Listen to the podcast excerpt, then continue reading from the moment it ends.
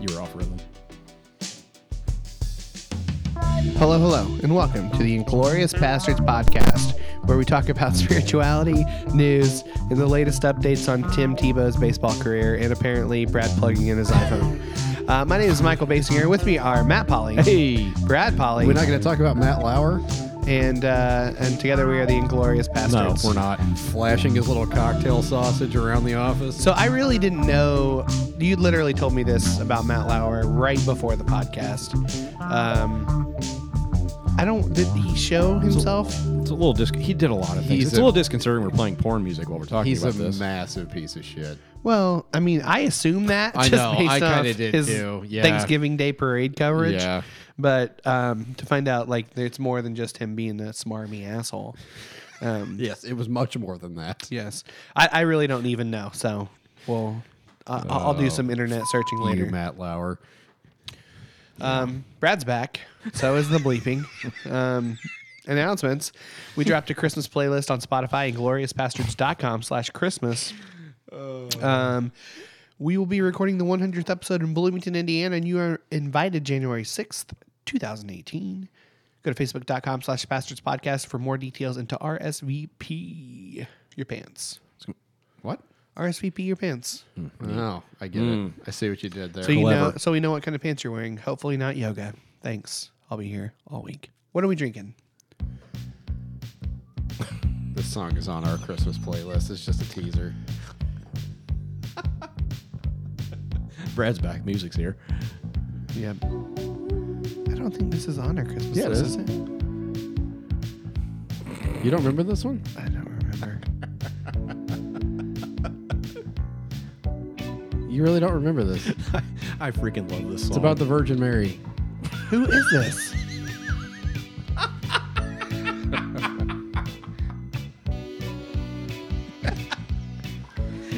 What is this You Kenny don't- G? No, you don't know who this is? I don't You know. know, you know the reason I do this every week is he to did- watch him blank. I don't know.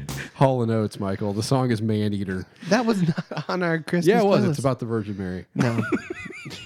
You're calling Mary. was a man eater. Mary. Whoa. Mary, did you know that you're a man eater? Watch out, boys. She'll chew you up. Watch out! Watch out! Watch out. Oh man.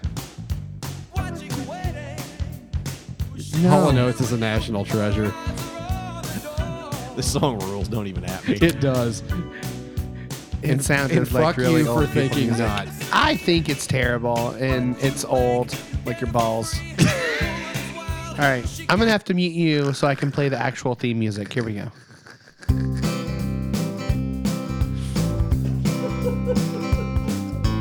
Hey, hey, what are you drinking? Hey, hey, I've been thinking that if we're gonna get through this, we're gonna need some fluid. So hey, hey, what are you drinking now? There it is. Gosh. All right, uh, what are we drinking? Who picked this beer? First of all, Uh, I did. I did. This is Backwoods Bastard from uh, Founders Founders Brewing Company in Michigan, somewhere. Michigan, Right? the mitten. In somewhere in Michigan. Yeah, it's in Michigan, yeah. America's Uh, mitten. I don't know where in Michigan. Oh, Grand Rapids. Oh, Rob Bell's beer. Rob Bell's beard. He has a 20% stake in Founders no, he doesn't. before he sold out and moved to LA. Um, Now he has a twenty percent twenty percent stake in short pants. yes. Uh, Alpro. this is from their barrel age series ale aged in oak bourbon barrels. It is a bourbon bomb. A lot of A vanilla lot taste. of is vanilla, a lot really of bourbon. It's really nice. but it's not like it's also 11.2% alcohol. Man, I so give this one uh, frickin- a full full ten. I'm already a good two to three fingers of Lagavulin three. into the it evening. was all three fingers. I had three fingers too. so This is really good. that's uh, 40 some percent. this would be the best beer I've had in yeah, it's nice. probably six months. It's really that I good, can yeah. remember. Yeah.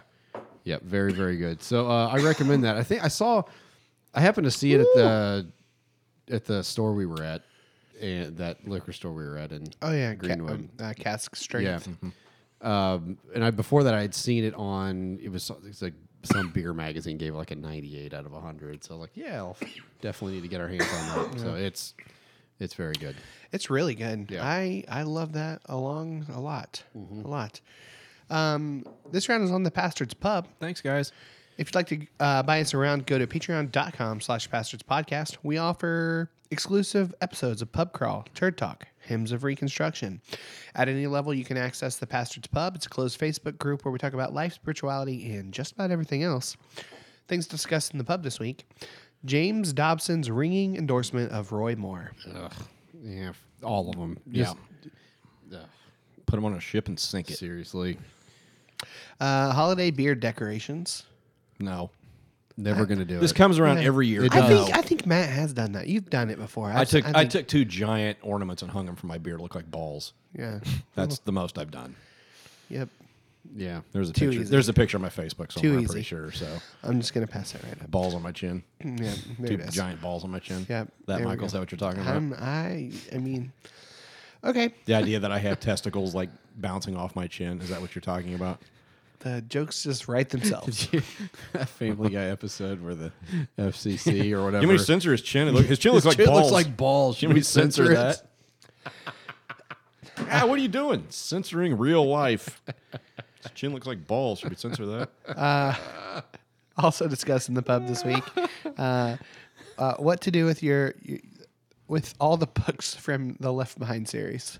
I think the main consensus was just burn them. I think Yeah. was the because people are like give them to Goodwill. I'm like no, because then more people First of all- read Take them. them out of First of all, circulation. every Goodwill has 800 sets of them because Yeah. nobody has them in their house. Goodwill and anymore. half But price isn't Left books. Behind like isn't that prophecy? Isn't wasn't uh, like an evil dictator kind of took, pra- Yeah. took uh, Yeah. The I- chur- and the chur- ironically and the church enough, fell for it. Ironically Yeah. enough, it almost perfectly describes Trump. Yeah. Like Yeah. it's really pretty eerie. But Um, also discussed in the pub, uh, the documentary Jim and Andy. Have you guys seen that? I yet? have not watched it yet. I should have done that on my day off. Uh, You today. should have. Damn it.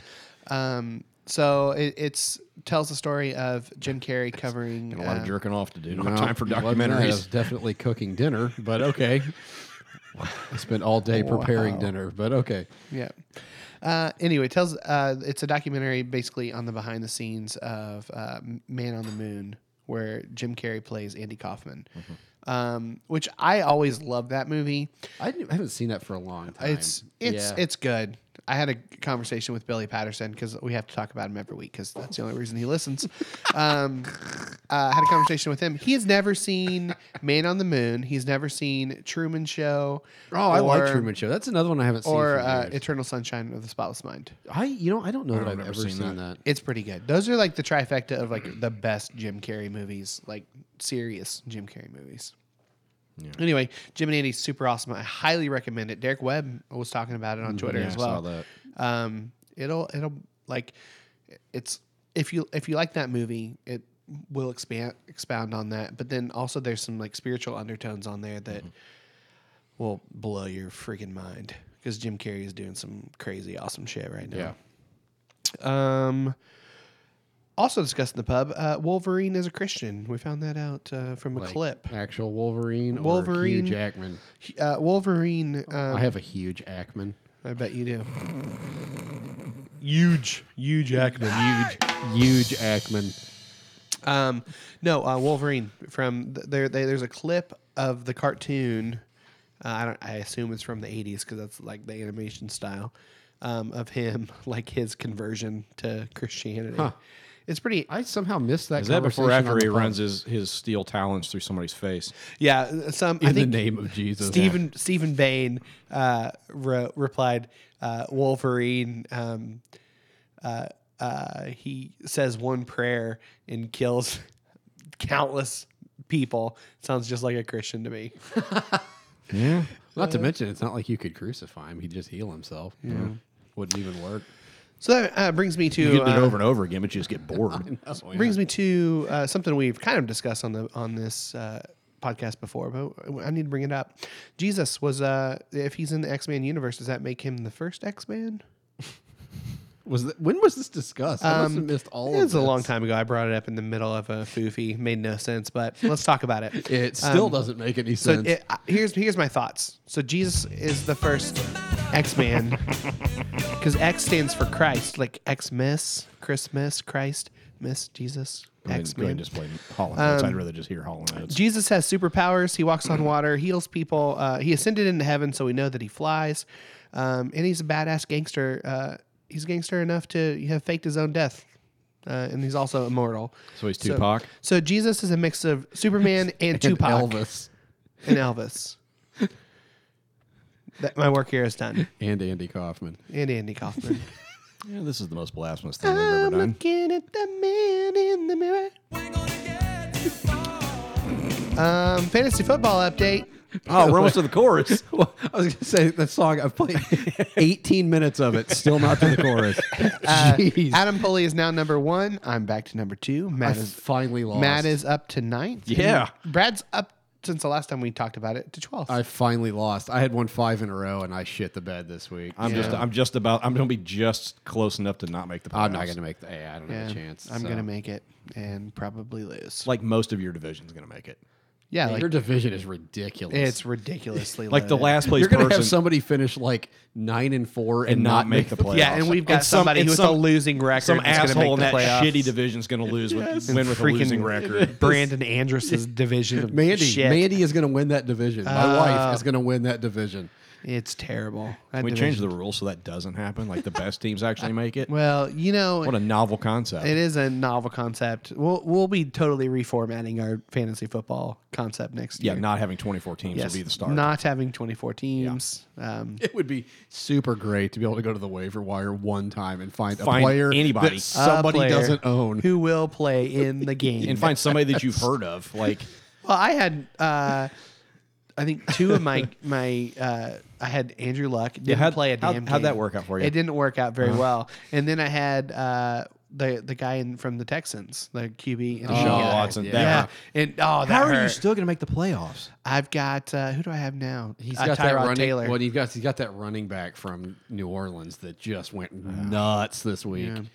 It makes me physically. I've got a angry to decent see- team. It makes me physically angry to see you win. I just want you to know that. well, I'm sorry, I'm not bad at fantasy football. You gotta understand, he puts way more time into it. That's than probably is- true. I he put listens probably to he tw- listens to podcasts. I actually don't about it. listen to it anymore. I, after about the first I stopped last week. Yes. No, after about the first month, there, there's nothing new they're really going to tell you.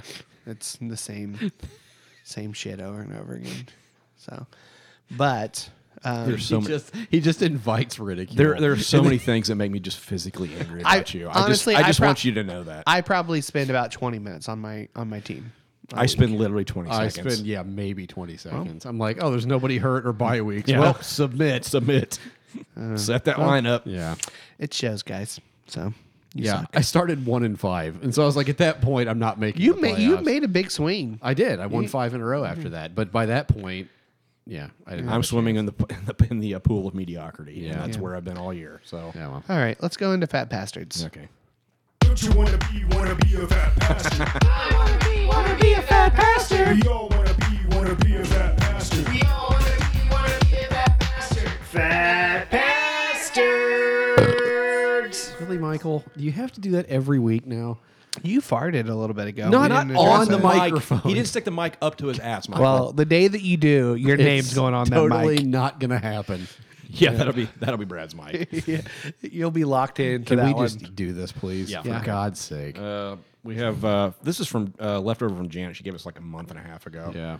Um, here's a spoon. All right. Here's a spoon. Oh, I love when you spoon me. This actually might go really well with this. Yeah. beer. How we how we rating this? Uh, It's- who's it's this? pumpkin- This is from pumpkin- Walker, Texas Ranger again. Let's Pumpkin do- spice cookie What's butter. another Boston thing we could do? Um, I know we've run out of Boston Oh. things. she said it's so much stuff. We could do Char- we could do sh- like Charleston. We could do like shrimp boats. Bubba Gumps. Bubba Bubba Gumps. Let's do Is Bubba that, Gumps. is that where Bubba there's Gumps shrimp from? there's shrimp boats down there. No, Bubba Gump is from. Can we do Louisiana. popcorn shrimp? By, it's Bayou La Battery. Do you not watch Forrest Gump? It's been a long time. That movie- I watched the big. Why'd this happen? I watched the You big. got the big shot. sick again last night. Uh, in Is he smart or is he? Ray Romano's character was talking about uh, movies that were that, that were re- reviewed poorly, and he loved. He's like, Forrest Gump. That's like the best movie, and it was reviews were terrible for it. Were they? Were they? I don't. That's what he said. Didn't he in the win a movie. fucking Oscar for it? Yeah, I'm I pretty don't sure know. he did. I don't think it got bad reviews. Ray Romano's stupid. All It right, is pretty let's, terrible. uh, Ray Romano is an angel. Have is you he- seen? Is that where you yeah, landed hit- on that? I've seen every episode of Everybody Loves Raymond. You've seen every episode of I was going everything to say, ever Michael, made. there isn't a, a TV show ever that you haven't okay, seen. so all the- the out of episodes. out of five Bubba Gumps. all right. five. That's good. Oh my god, Mm-hmm. I feel like a basic white bitch, but that is good. Ma'am. that literally just put UGG boots and tights on me. Mm-hmm. All of a sudden, I feel the compression. Wait, on did my we even butt say cheeks. what it was? Oh, it's pumpkin spice cookie butter. People made are like what? made with uh what's it say? Made with Um, real crushed cookies, right? yeah, crushed cookies Yeah. and and Mm. Wow, God, that's good. holy Five. crap! That is made with cookies and angel semen. that is uh, great. I'm taking another spoonful of that. That's five Bubba Gumps. Yeah, that's that's fantastic. Yeah, five is- Bubba Gumps on that. Wonderful. man, Oh that man, is- Mm. Yeah, that's. that's ridiculous. I wonder what it's like with the beer. Let's try it with the beer. Yeah, all right. Yep, it works. Oh man, it really does. I'm guessing this is not going to work with the beer. No, this is going to be really bad with the beer. What is it? Uh, she also sent us uh, spicy green sriracha sauce. Which, fun fact, it's not the Sriracha brand. No, it's Wegmans. Sriracha did not, the guy that owns Sriracha brand did not uh, trademark the name. Oh, Did whoops. you know that? That's why, he, No. that's why That sucks everything for can him. be Sriracha.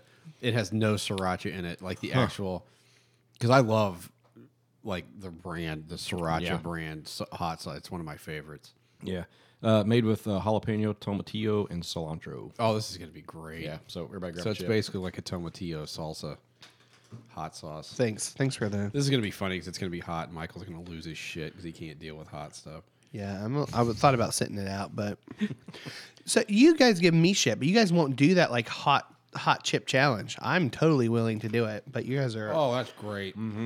We had people Mm. offer to buy the the hot chips. You're like, no, I can't do it. Yeah, because it can literally like melt your esophagus.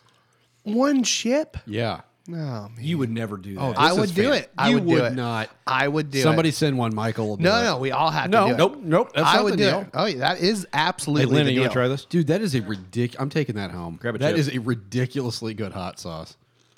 Oh, green that's sriracha. great. It's got Spicy. just enough heat to it. Just just for the for the record, Lenny's in uh, basketball shorts and shirtless, wearing his backpack. Yeah. Just to give you a visual. And to think he's single, ladies and gentlemen. Yeah. Wait, are you single, Lenny? Yeah. Oh man, I'm sorry, buddy. No, is that all right? Okay. With your style though, how can you be single? Ladies don't dig the unibrow, huh? hey, you trimmed it up though, didn't you? Yeah. Nice. Good job, buddy. little manscaping. unibrow and a and a porn stash. I can't imagine. Can't imagine why you're single. Love you, nephew. Yeah, I love that, that our interview is with Hillary McBride about body image and our, our children. Dude, I'm literally like dragging him right now. Lenny, you are a beautiful young man. hey, can I have more of that hot sauce, please? That's really, really good. yeah, it is actually I'll really give good. that I five like as it. well. I'll give it a five as, as well. I like it. That's Really, really. Yeah, that's good. a. That's I was a five. little bit scared, Lenny, but- Lenny says five. I was a little bit scared, but it is it is good. It is good. Yep. I wonder if I could find that around here anywhere. no because Wegmans is a s- it's a northeastern grocery store. So no, you Take it all back. No. I wonder if it's anywhere else. If somebody else makes it. Hey, uh, Janet, whenever you uh, come for the live Wait, event, isn't that who Janet works? She's Not though. Um, I she- can Oh, neither she confirm might- nor devi- deny that there are multiple people who work for Wegmans in the pub. Yeah, there's at least two. Yep. All right, move on. All right, let's go. Lock up your fears, dry all your tears, refill your beers. We're headed into the news feed. All right, here we go. I Oh got. no, no, wait, wait, wait. So Oh, we, we got got one Sarah from- Khan, Con! Sarah J. Khan. Uh, let me pull up her. Perfect, perfect timing. She'll chew you up. She is at. She's a man eater. She is at. M- Actually, that's probably not true. She's probably a wonderful. She is a person. wonderful human being. Uh, she's at MS Sarah Jane 32. Misa said her Miss- name. Sarah Jane. Miss Sarah Jane, 32. We dare you to change it to man eater. Um, so before before we go into her her n- news feed item, um, so uh, she gave, gives a little life update. So a few months back, she started a group that meets Saturday mornings uh, every couple of weeks to talk order, disorder, and reorder, as Roar puts it. Oh, nice. oh yeah. Oh, Yeah. I love when he, I love when he Um, talks about that. She was inspired by us. She figured if uh, Wow. if these clowns can do Dipshits can something, do something. that she can. Um, I love that our mediocrity is inspiring people to do something meaningful. That's really good. I like that. Well, if these Proof- dumb proof proof can that- accomplish anything, so can I. Proof that God can use just a total pile of shit to do something with it. Welcome to the Inglorious Bastards podcast. We'll be here all night long. Um, anyway, so little comment about her newsfeed piece said she doesn't have kids uh, mainly because she's a seventh grade science teacher, and that's quite enough for her. Oh my God! Uh, but watching more this, power to you. watching this video makes her feel very secure in her decision. So, um, the video is a uh, cringe-worthy video shows kids smashing museum artwork as adults watch. Oh, what? Two moms, two oh, this moms is gonna piss me off. um, in in Ch- uh, China, um, not only watching but recording their children Ah. destroy artwork in a museum. wow. literally just destroying it. And the kids are dancing. Um, They're like toddlers. Yes. Like they kind of look like maybe three or three years old or so. um, yeah, they look. mm, There's they're a four, There's a four. reason there's rope barricades. yes, and and Oh they literally are filming it with their with their cameras. Um, this is the after effect of, of the actual art piece of artwork. It's like two wow. angel wings. Don't you wanna be wanna Oh, be a fat bastard? Nope. Sorry, that that's was not my it. uh, Elbow. elbow there. Michael butt dialed it. Um, just butt dialed Brandon Andrus. Um, if you're gonna call him, that's the way to do it. Yeah. um, so yeah, so uh, surveillance video captured uh, two children destroying glass artwork. It was made with glass. Uh, a little insight into the artwork. Let me find the notes that I wrote about this. So it took 27 months to design that piece of work. Uh, she dedicated she dedicated to her newborn daughter, the the art the artist. Um, the footage uh, can now be seen at the museum, playing on a loop because of the damaged artwork. Um, there are no reports to suggest the parents have been identified or will receive any punishment. dude. It's good to know that it's not just American kids that are shitheads. Yeah, Or parents. I mean, the kids probably don't even I know. can't believe the parents. but the parents just letting them Wow. do it and fucking filming it. Man, Yeah. that's rough.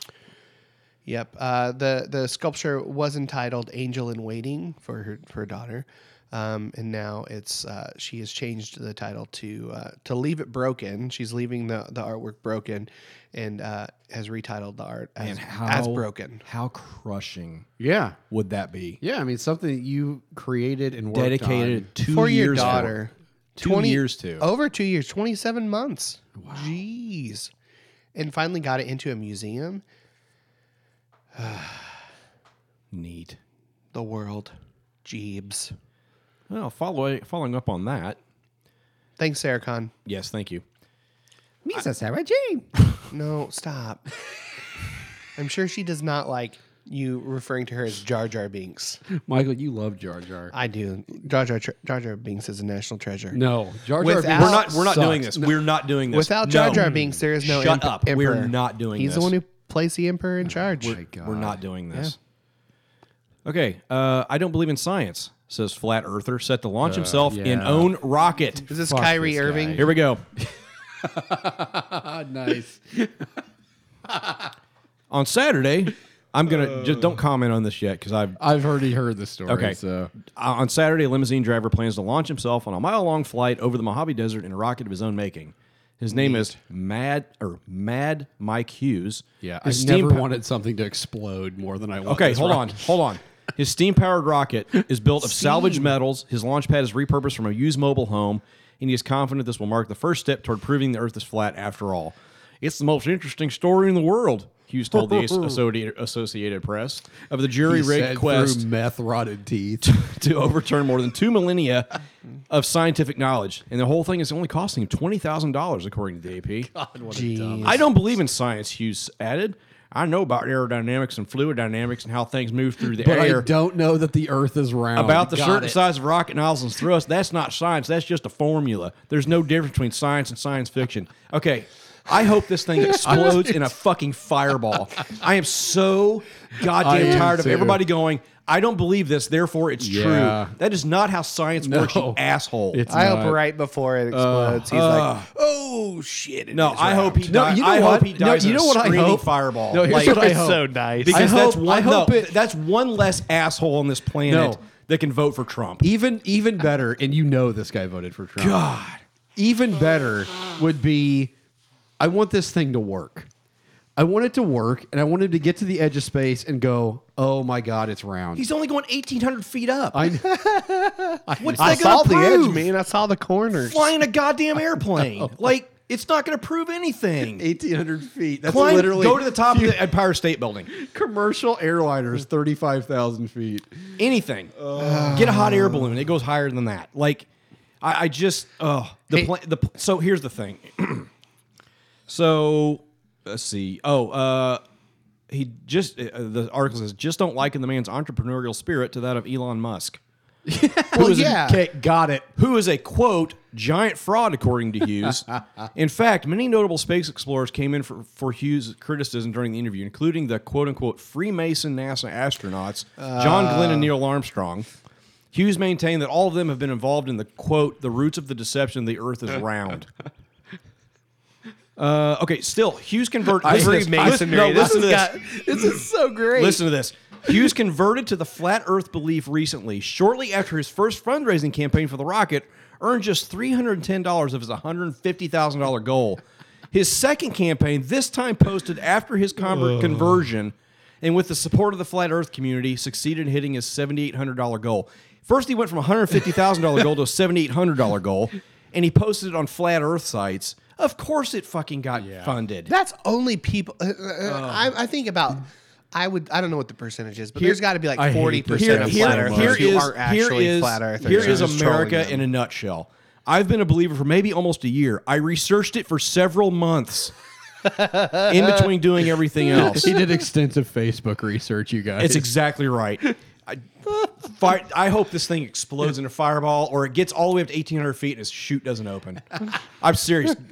Get rid of this human being. oh, Matt's mad on the internet. I'm so sick of this I shit. am too. Just the, the it's willful ignorance. It's willful Like ignorance. that's that's what I am so over in this country. Just willful ignorance in the in the in the face of data, in the face of statistics, in the face of research, actual research. That it goes. This is actual proof, truth, law, whatever. Uh, opinion is fact and fact people is go, opinion. well, but I don't believe that. Yeah. it's not about I, the data. Doesn't give a it doesn't shit give a if you shit whether you in believe it or not. Yeah. Oh my god, We have entire Yeah. we have an entire Congress making policy based Yeah. off opinion. I know. Fact I is hate opinion, it. and opinion is It's- fact. I now. can't deal with it. It drives me nuts. so. Hmm. It's unbelievable, and this is the downfall. This is where social media has fucked everything. Yeah. because you can post anything, or- and and it's true. I posted It it. is. It's got to I be know. true. I found it on Yep, Facebook. I shared it on Facebook. It's got to be true. Yeah. Oh man. oh, here here's a We need some hollow notes to cleanse. Here's our the final palates. quote, though. Here's the final quote. Uh, this is talking about talking about the he's going to prove once and for all the Earth is flat. This is the king of deceptions, he said. Once this domino falls, this is it. Well, that's a, that's a pretty big domino. Like- like I good, said- good luck pushing that one over. Li- buddy. Like I said, just a fireball. Guys, Just a after this giant- episode drops, this it's gonna start a chain reaction. somehow this is it. Well, somehow tonight, somehow tonight at my house before I came here, we got on the subject of. fl- I may have been talking about this Yeah. guy. I think Mandy was like, "Did you see about the guy that wants to prove that flat Earth, whatever?" And uh, my kids were listening, and my 11 year old and my nine year old.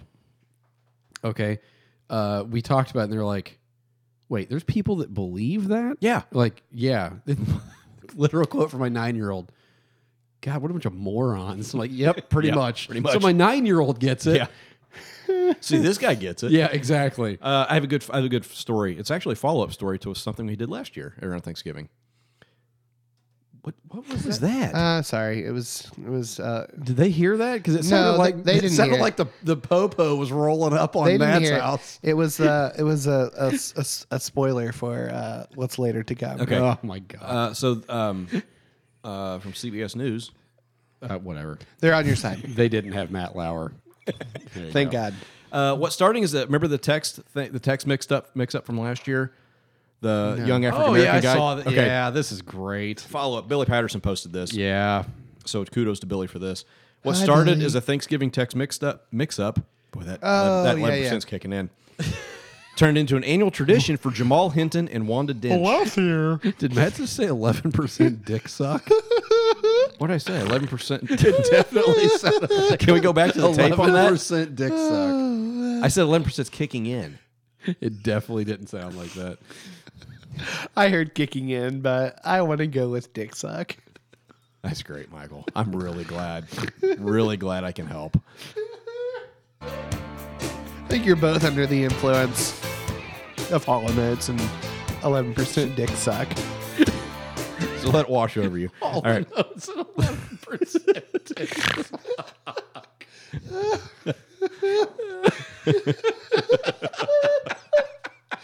Oh, shit. I mean, like, is eleven percent even gonna get the job done? Really? I feel like you need more of like a Well, thirty. I mean, let's just be honest. An eleven percent blowjob is better than no blowjob at all. So, I mean, just even getting you eleventh, eleven hundredths of the way there, it's well worth your time. Definitely get it out for sure. Oh my God, Hillary, I'm so sorry. Oh, we are the worst. Oh, man. Here, have some Holland Hoats, Hills.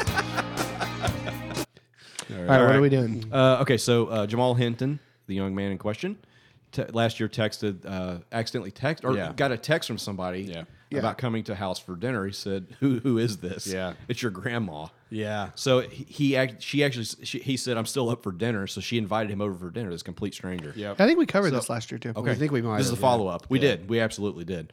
Uh, so anyway, uh, yeah, he said, "You not my grandma. Can I still get a plate though?" and she said, without missing a beat, she said, "Of course you can. That's what grandmas do. Feed everyone." So last year she invited him to dinner, family dinner. Um, on Thursday this past year or this past Thanksgiving, Hinton drove 40 minutes from his home in Tempe, Arizona, to return to Dinch's house for the holiday with pumpkin pie in hand. It was important for me to stay connected with this family because they are like my family. They are so welcoming and nice. Um, said a lot has happened since the hilarious mix-up went viral last year. Uh, he turned 18, graduated from high school, got a girlfriend, began his first job as a butcher at Fry's Restaurant. Damn. We both went. We uh, we both. Charlie tells me you're a bitcher. got a bitcher. Tell me, do you link your own sausage? All right. Go ahead. Head, dude, no. Uh, we both went through a lot this past year, explained Hinton, uh, adding that Dench is still working at the Salt River Project, the local power utility company. Um, the pair talk regularly, and now whenever Hinton gets a text from his grandma, he knows Dench has the right number. Dude, that's so good. She's not kind of a grandma. I consider her my grandma. Said Hinton said. Um, anyway, so that I just think that's um, like in the middle of just all the shit.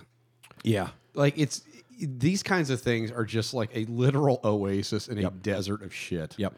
And they said this year was different because it was just way less crazy. Last year was a little more awkward. 'cause Right. They, Yeah. He said this year it was a lot more like family, It's and just yeah. Man, that's great. Uh, they- you so know, cool. She gives him advice, and he, his girlfriend came with him, and I mean, it's just it's just awesome. yeah, and there So, were pictures from last year and pictures from this year of the two uh, Yeah. of them. It was really cool. yeah, it's pretty great. So very very cool thing. So kudos to, to both of you for for her for one for just inviting a random stranger to house for Thanksgiving. Yeah.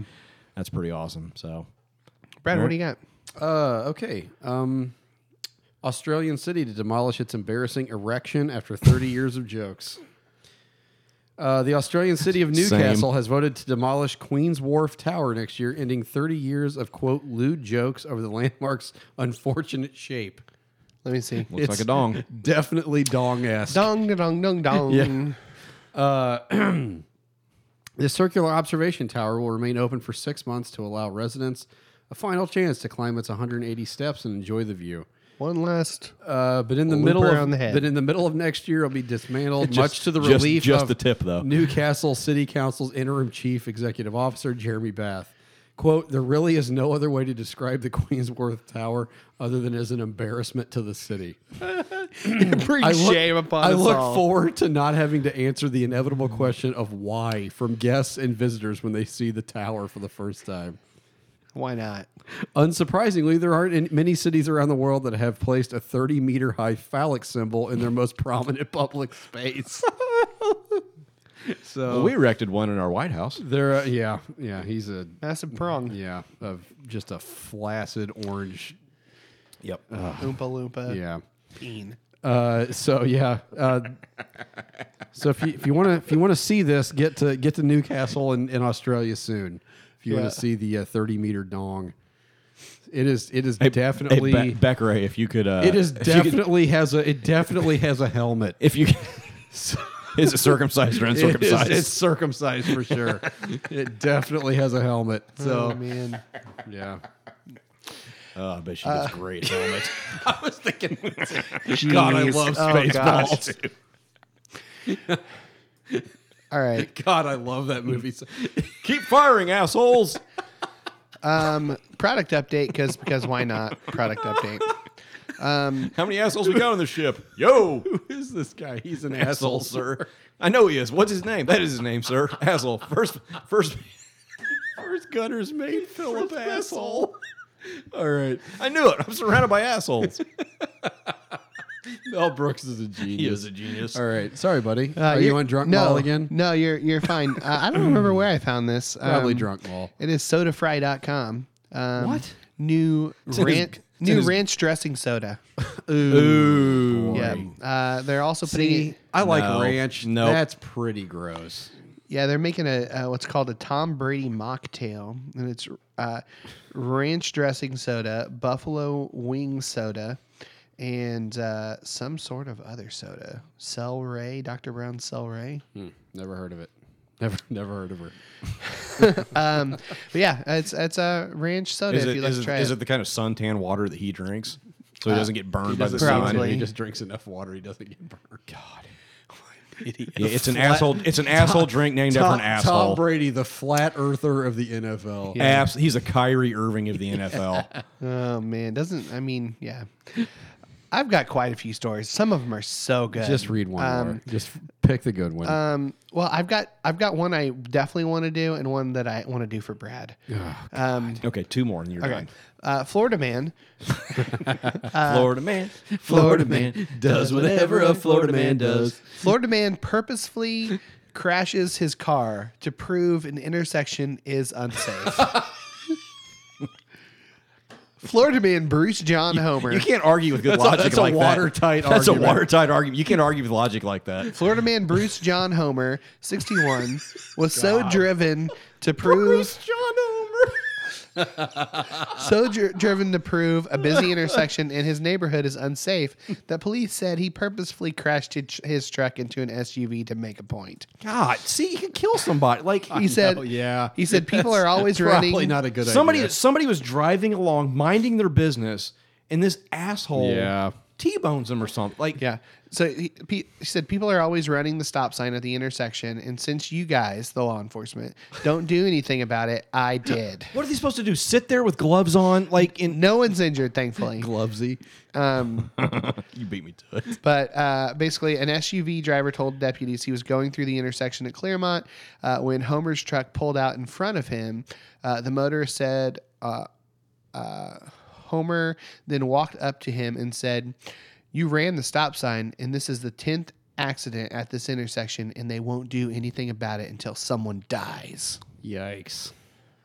So Okay, can we that, strap- just, that No. sounds like he's trying to kill somebody. Strap this idiot to that rocket when it blows up with that other guy. Flatter. Strap them both to a rocket. Like, Once again, has to be a Trump voter. Oh man. He also said he ran some guy off the road after he saw him blow through the intersection as well.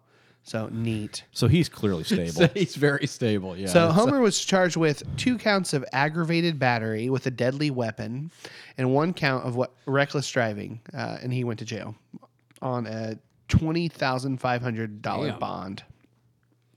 So this next one is is is for Brad because I feel like Brad, there are times in your life where you hear about things just a little bit too late. I You know feel this is like- gonna be massively disappointing, right? Yeah, it is. I feel like I have no expectations whatsoever. it's like Go ahead and lower those, whatever those are. different significant like things in your life Just read the story. come and Michael. pass, and I feel like you really missed the boat on this. In what way? Name one.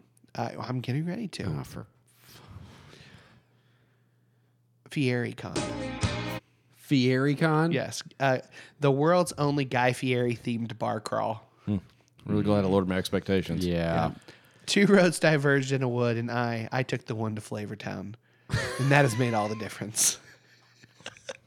I am king shit of Flavor Town. Thank you very much. Uh, so it's it's literally a festival of people dressed as Guy Fieri and going doing a bar it crawl. really is. yep, it's it's Fieri Con. So you got to have the uh, uh, glasses on the back of your head and the Yes. freaking armband. And Yeah, so we were watching uh, Their rally cry We, we were is- somewhere on Thanksgiving. We were I'm watching. Guy Fieri. I actually watch that show a lot because I love the food and I get recipe ideas. Okay. but like he is the wo- he, like not okay. Why is he wearing sunglasses inside on the back of his Yeah, head? I- Like yeah, I don't know.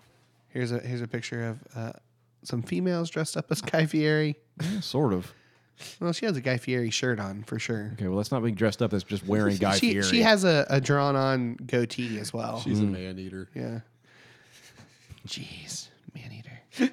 um, yeah. So there was a there was an event of uh, Guy Fieri. Here's here's another photo of uh, people dressed up as Guy Fieri with a stupid visor. It is. That's a lot of yeah. You really missed out, buddy. a lot of Did bur- I? Yeah. That we're every landed on every that? one of those guys voted for Bernie and then voted for Trump. every goddamn one or of them, just didn't vote or just didn't vote.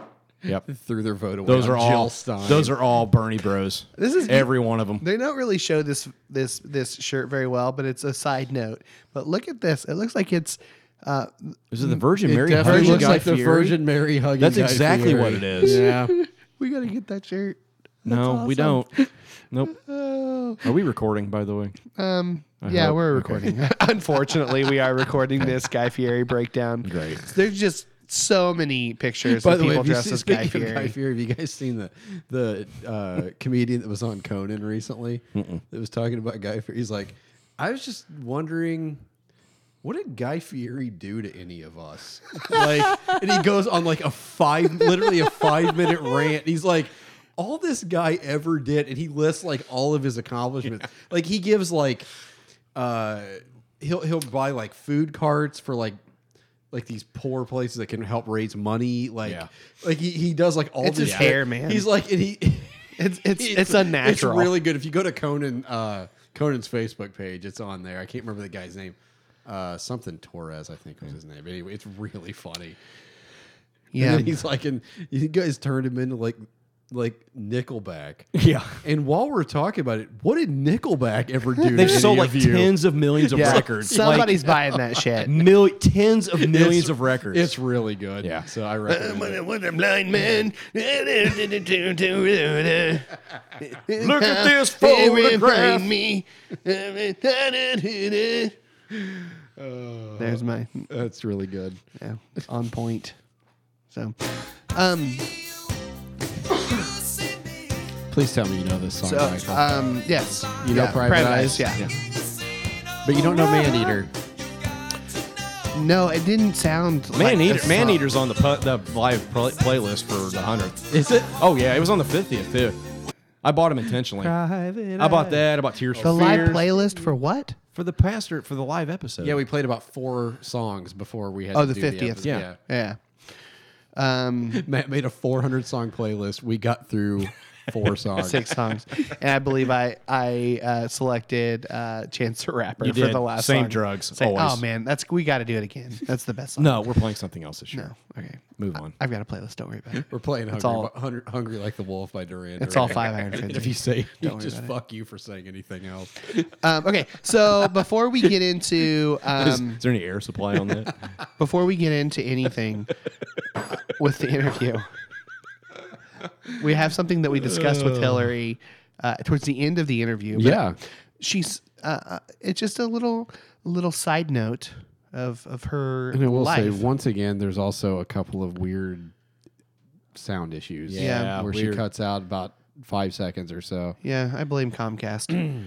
um, So Yeah, ironically, my internet sped up two weeks ago. They sped it up. They Yeah. doubled the speed. And it's They're been, doing and it it's right been now. too Shit- bad. It's been shittier yeah. since they did that. Yeah, of course. All right, so um, we're gonna get into. It's 2017. Why can my internet be Can reliable? you quit talking for five fucking minutes? Gosh. No, because I know it irritates you. Okay, so uh, we're gonna listen to a song by Hillary L. McBride. Um, this is uh, her cover of Iron and Wine's "My Lady's House." Oh, I love that so song. we're gonna listen to it, and we'll come back, and then we'll do a little intro. But uh, this is a cover of uh, uh, what, what, did I, what did I just My say? Lady's Let me go. House. Said it. My lady's house, and By we Iron haven't and heard it Wine. yet, so we're gonna listen to. Yep. Um, so all right, here we go.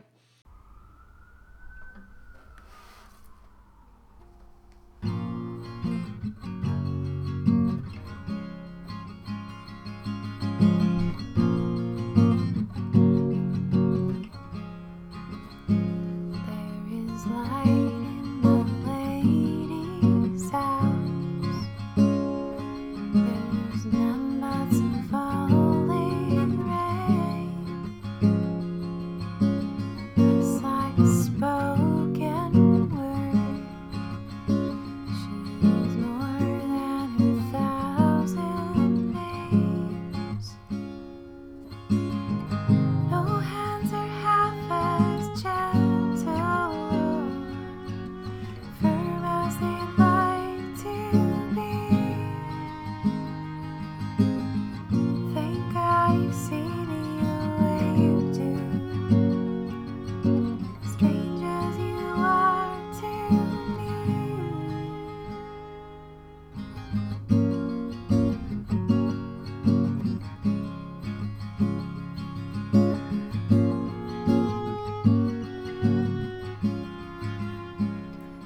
It is good in my lady's house.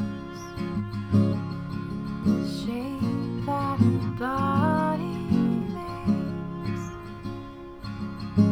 Love is a fragile word. In the air on the length we lay. No hands are half as gentle, firm as they like to be. Thank God you see me the way you do, strange as you are to me. No hands are half as gentle firm as they like to be. Thank God you see me the way you do, strange as you are to me.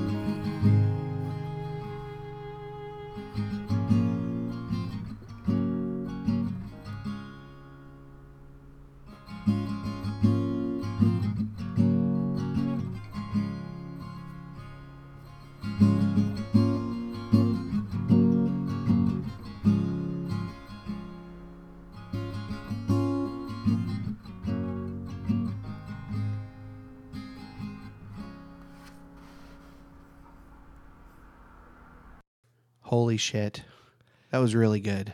Yeah, it, Is there anything she doesn't do well? I know. Like, Like, it's I, I wasn't expecting that. Like, uh, it was so good. I wasn't expecting it to be crap, but like that was really, really, really Yeah, good. Well, and we we, sit- literally just listened to it with you, so we we had it could have been terrible, but it was really really Yes. and she retained like Sam Beam's, like you said, airiness, Kind of like the just airy- that yeah. real peaceful, like God. good. She's so freaking. And I'm guessing that talented. was her playing the violin on that too. Uh, I don't know, but man, she went to school for it Yeah. until she became. I mean, changed majors and stuff. Like that was Sigmund Freud in the leather couches. that's, a, that's a joke that'll tell itself later. covering iron and wine. Yeah, uh, yeah, Un- Hillary unbelievable. Hillary L. McBride, super super talented. Yeah. uh, very versatile. Um, Totally Yeah. has no business on this podcast. so uh, Hillary L. What is she McBride. doing on this podcast? I know. Hillary L. McBride is a therapist, a researcher, a speaker, and a writer. Uh, her latest book, Mothers, Daughters, and Body Image Learning to Love Ourselves as We Are, is incredible. Yes, it Go is. buy it. Get a copy for your mom, for your sisters. And guys read it too. Guys read it too. there's so much valuable stuff in there for dudes. I learned a lot. I was finishing it up uh, uh, yesterday at the dentist office. It was, uh, I f- it, it was awesome. yeah, It was it's yeah.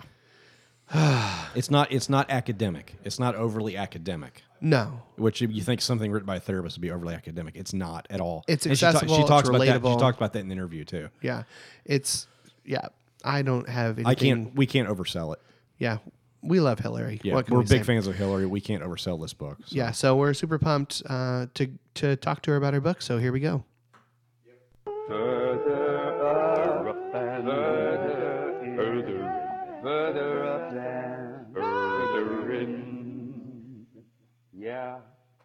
Yeah.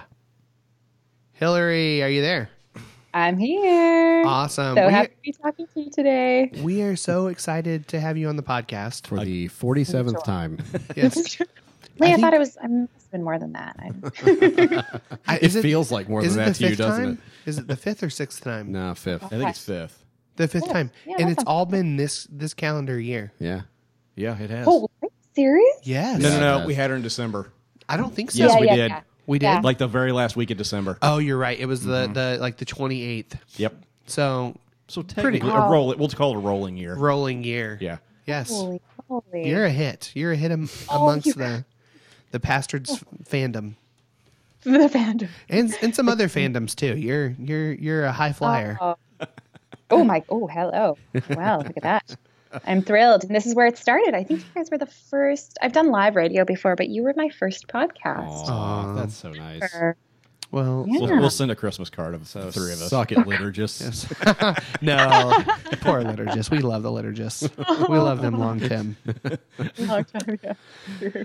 Um, so we, we definitely want to talk to you about your book. Obviously, She had a Uh, Oh, book? that was fun. You had, they know made a book that. out of that. um, so your book came out. Um, it is called Mothers, Daughters, and Body Image. Oh. I'm very, it's very, very, very good book, Hillary. Oh, I know. You, I know, I know Thank- you. thanks for being on the podcast. I know you don't need my approval, but you know you have it. Good job. You, Oh. you, have got to at some point think of how weird it is that you got three bearded guys from Indiana to read a book called Mothers, Daughters, and Body Image. love it. You guys are so woke. It's perfect. Right, You're getting all, all literate on women's issues. It's perfect. we are nothing if not woke.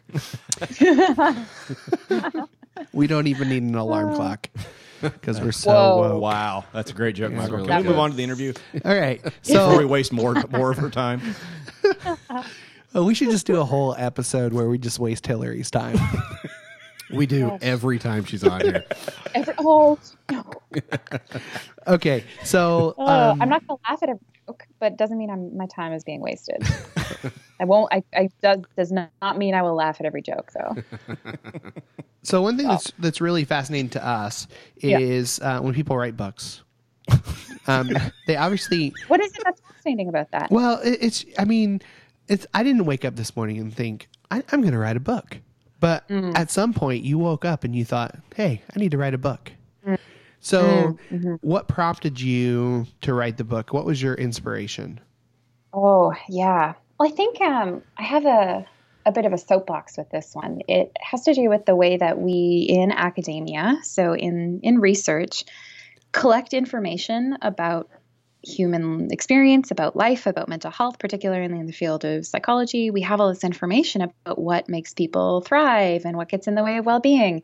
And then we seem to keep it all to ourselves. Like the- all of the information sits in these academic journals that are in libraries and online sources that nobody can access unless you're part of an academic community. And it's very um, disempowering for people who could actually utilize that information to change their lives. Yeah. So what I had said, and this is from, largely informed by my um, paradigm, my research paradigm. Uh, from a feminist perspective, what we want to try and do is give information away, give power away, as a way of saying we're not going to create this hierarchy between the knowers and the not knowers, where I am outside of a community of people, but I know so much about that community and I know how to make them well or not well, and I'm going to keep that knowledge all to myself. So it's actually very political and very feminist to say, um, I'm going to research a population of people, and then I'm going to give that information away so that as many people as possible can benefit from it. So in doing my master's research, what I decided from the beginning is that it was not going to be a however many hundred page document that sits on my shelf or in a library or on you know on the internet that i want it to be something that is in the hands of people so that their lives can be improved That's so really awesome. it was from the beginning i had said i don't know what it's going to look like but i want to do something that i can give back to people so that i'm not using this to to add to my credentials but not actually in turn benefiting people who could benefit from it so it was always meant to be something that was returned to the community but i didn't know and i know if it would be this year or in 10 years or if it would be in the form of a workshop or whatever so yeah awesome. So that's actually one thing about the book. I kind of was, I was, I don't know if surprised is the right word. When we've had you on the podcast. You, you talk very, a a lot of times very academic, use a lot of academic terms as far as psychology and that kind of stuff. I was actually Right. really, Yeah. um, surpri- I guess surprised and I thought it was great that the book wasn't super academic. I think I expected it to Right. be kind of like a, almost like you're reading a psychology textbook and it was very down Right. to earth. And I, Yeah. thought I really appreciated that about the book. Yeah, there's a lot of lot of stories and a lot Yeah. of research went into it, and it's very well thought out and, and planned pretty methodically. right but also that it's something that anybody can read and understand which was nice Yeah. and that's that's the point is that again we can create hierarchies of power by saying certain language creates a barrier where you become a not knower and i become a knower and Right. that can be a way that we create um, class division Mm. so creating knowledge that is um, both useful for people and returning it to them but returning it to them in a way that's accessible to them in their own language is is an, an important thing and often i find that it's very hard as an academic to to, to code switch because there are stories or languages that we can use words vocabulary that we can use in academia that nobody nobody uses ways of writing that are just so boring and inaccessible but do do the trick when it comes to academic writing and research reports but what's the point in doing that if it if it doesn't um, if it's too tough to chew on or if it becomes inaccessible Right. so the point always was to to make sure that people didn't have to overcome extra barriers to access the information and that's a what it's there's a lot of stuff behind the scenes that really um, points to that in the research but you wouldn't know that if you hadn't read my original thesis document but generally what you do is you create a, a research question and the question guides the research process and my research question was something like um, looking at the processes of intergenerational dyadic blah blah blah wah, like really like so nobody talks like that and so as a political endeavor i said i want to make my research question i want to also have a lay version of my research question so that anyone could pick up this document and understand what on earth i'm trying to do and so right from the beginning i said i, I don't want this to be a thing that people are interested in but can't access because it's written in a totally different language so I'm, I'm super glad to hear that it it was accessible in that way Yeah, for sure. Um, so obviously we're three dudes with with beards sitting around a table, um, uh, hanging out, drinking beer, um, your- and whiskey and whiskey. Ah, yes, yeah. Um, Don't say that. your your book focuses on the relationship between mothers and daughters. We are neither mothers nor Mm-hmm. daughters, um, Mm. but could you? But I I found it very insightful looking into like my mom, looking into my wife and her mom, and and their, my wife and and our daughter, and seeing Mm. Right. that relationship was very enlightening for me. Could you could you talk a little bit about uh, what makes the d- the mother daughter dynamic unique? There's a woman named Nancy Chodorow who was uh, one of our first feminist psychologists and many decades ago looked at the relationship between mothers and their children because mothers have been for a very long time primary caregivers. And what Nancy Chodorow suggested was that in the primary caregiver relationship, lots of messages are communicated about gender and about relationship. So, what she hypothesized is that because girls identify with their mothers in terms of seeing that their bodies are similar, that they learn to associate with other people through the lens of relationality or sameness. So commune, community, communing with, I am like you, and seeing seeing likeness. Yeah. And what she also said was that boys, because they're often raised by their mothers, see the other, see women as different. So they identify. This feeds into all sorts of work that came later um, through psychologist Carol Gilligan's work about um, the- her theory of moral development and how women often make choices and determine what is right or wrong based on a sense of preserving relational closeness, whereas boys and men make decisions about what's right and wrong based on what we would consider to be like objective morality or individual sense of rightness or sense of justice, a, an ethic of justice versus an ethic of care. And so all of this has to do with these these stories that we're told about what it means to be a woman and how that is lived out by what we actually see are the women around us. So there's some really interesting theories about why it is that um, moms have such a particularly significant relationship on girls and their development of their sense of identity. But Nancy Chartero, even though it was decades ago, yeah, had had some really interesting things to say about girls seeing themselves as an extension of their mothers, especially when they're growing up. Girls being able to see themselves as um, a a not fully developed woman, but the model of woman is their mother. Yeah. Very cool. So Yeah, some really interesting thoughts about that. Yeah. given so given the the generational nature of the the mother daughter dynamic and relationship Mm-hmm. um sort of in terms of gender you know in terms of equality with gender roles society's changed quite a bit you know in the last generation too and Right. obviously there's a, a ton of work that still needs to be done Um, yeah. do do daughters play a role and i feel like you talk about this in the book some or at least at least that dynamic came up a little bit in some of the i guess case, Right. case studies would that be the word for it Sure. Yeah. Um, or the yeah, the participant narrative. yeah the, the interviews and stuff or that you whatever did you yeah want to call it. Yeah. Um, so Yeah. do daughters play a role in freeing their mothers from the expectations Mm. that their own mothers placed on them? Yeah, absolutely. Uh, I've had the pleasure of talking about this a few times recently, and so I smile when you say that because it seems like there is there is this bidirectional freedom that happens when a lot of um, a lot of times mothers fight hard to make sure that their daughters don't suffer the way that they did.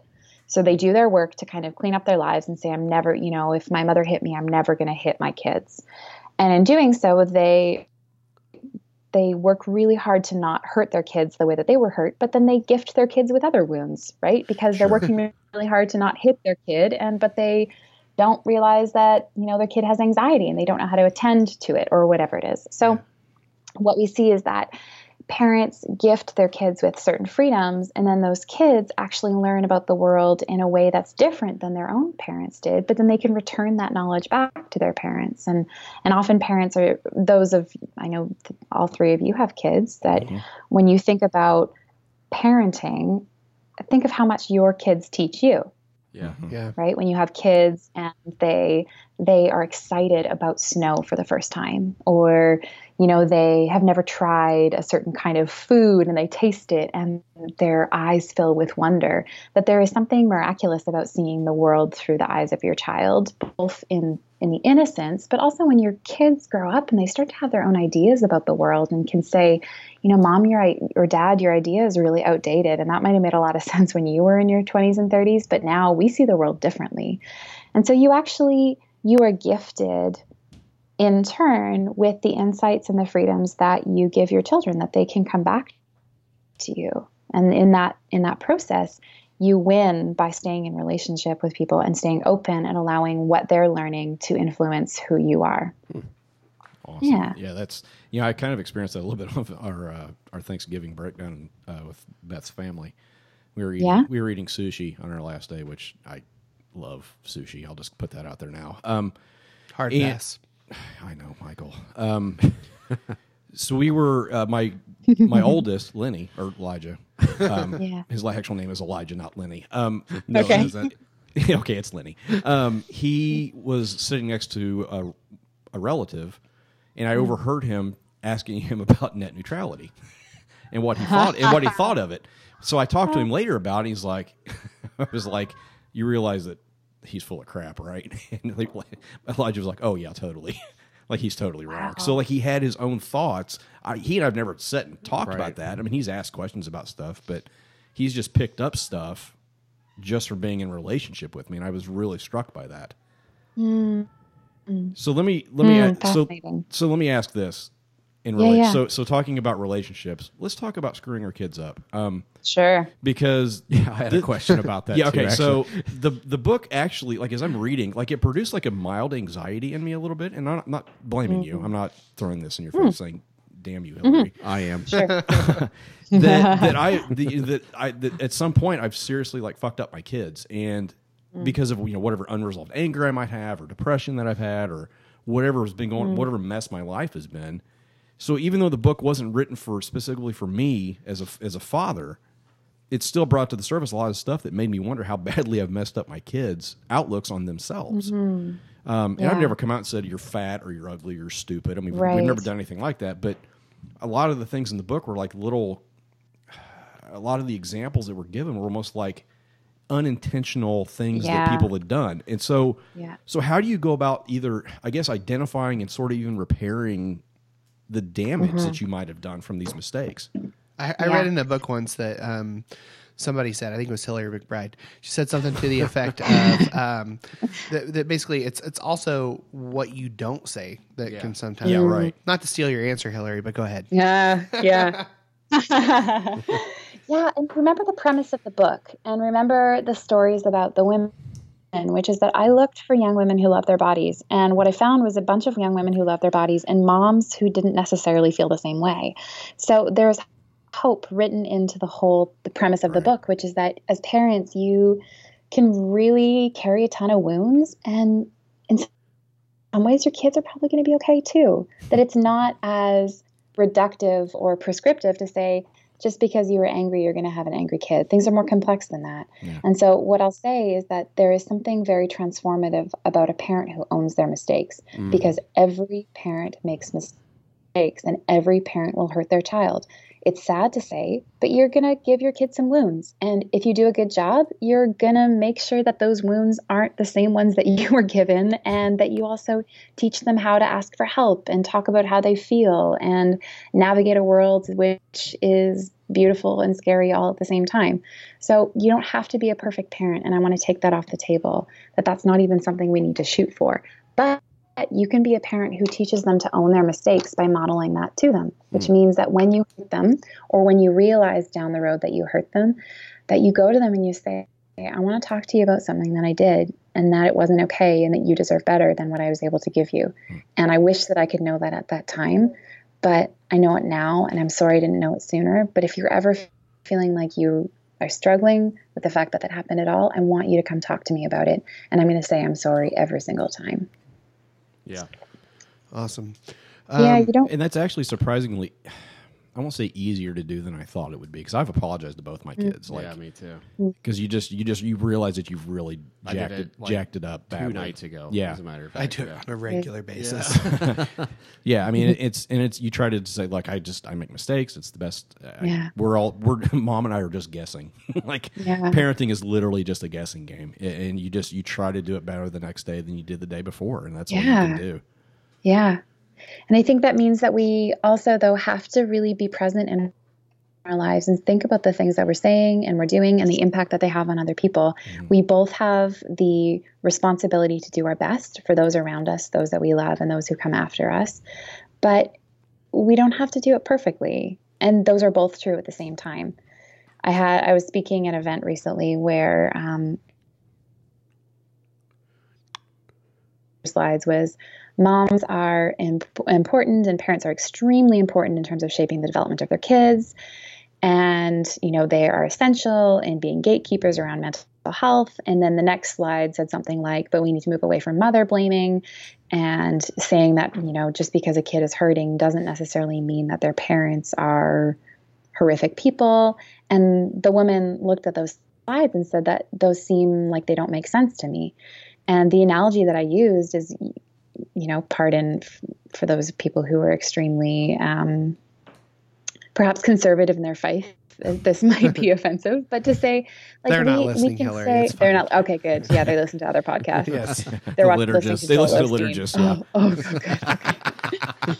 that that we might say like we we can believe that God is important, but if bad things happen, we don't necessarily blame God exclusively. Hmm. That there is more going on, and so if you think about that model of parenting, that there is like somebody who's there who's important, who makes sense of our world for us, but if something goes wrong, it doesn't mean that that person alone is is exclusively responsible. There's often a whole very complex system that keeps suffering um, ingrained in a family or in a person.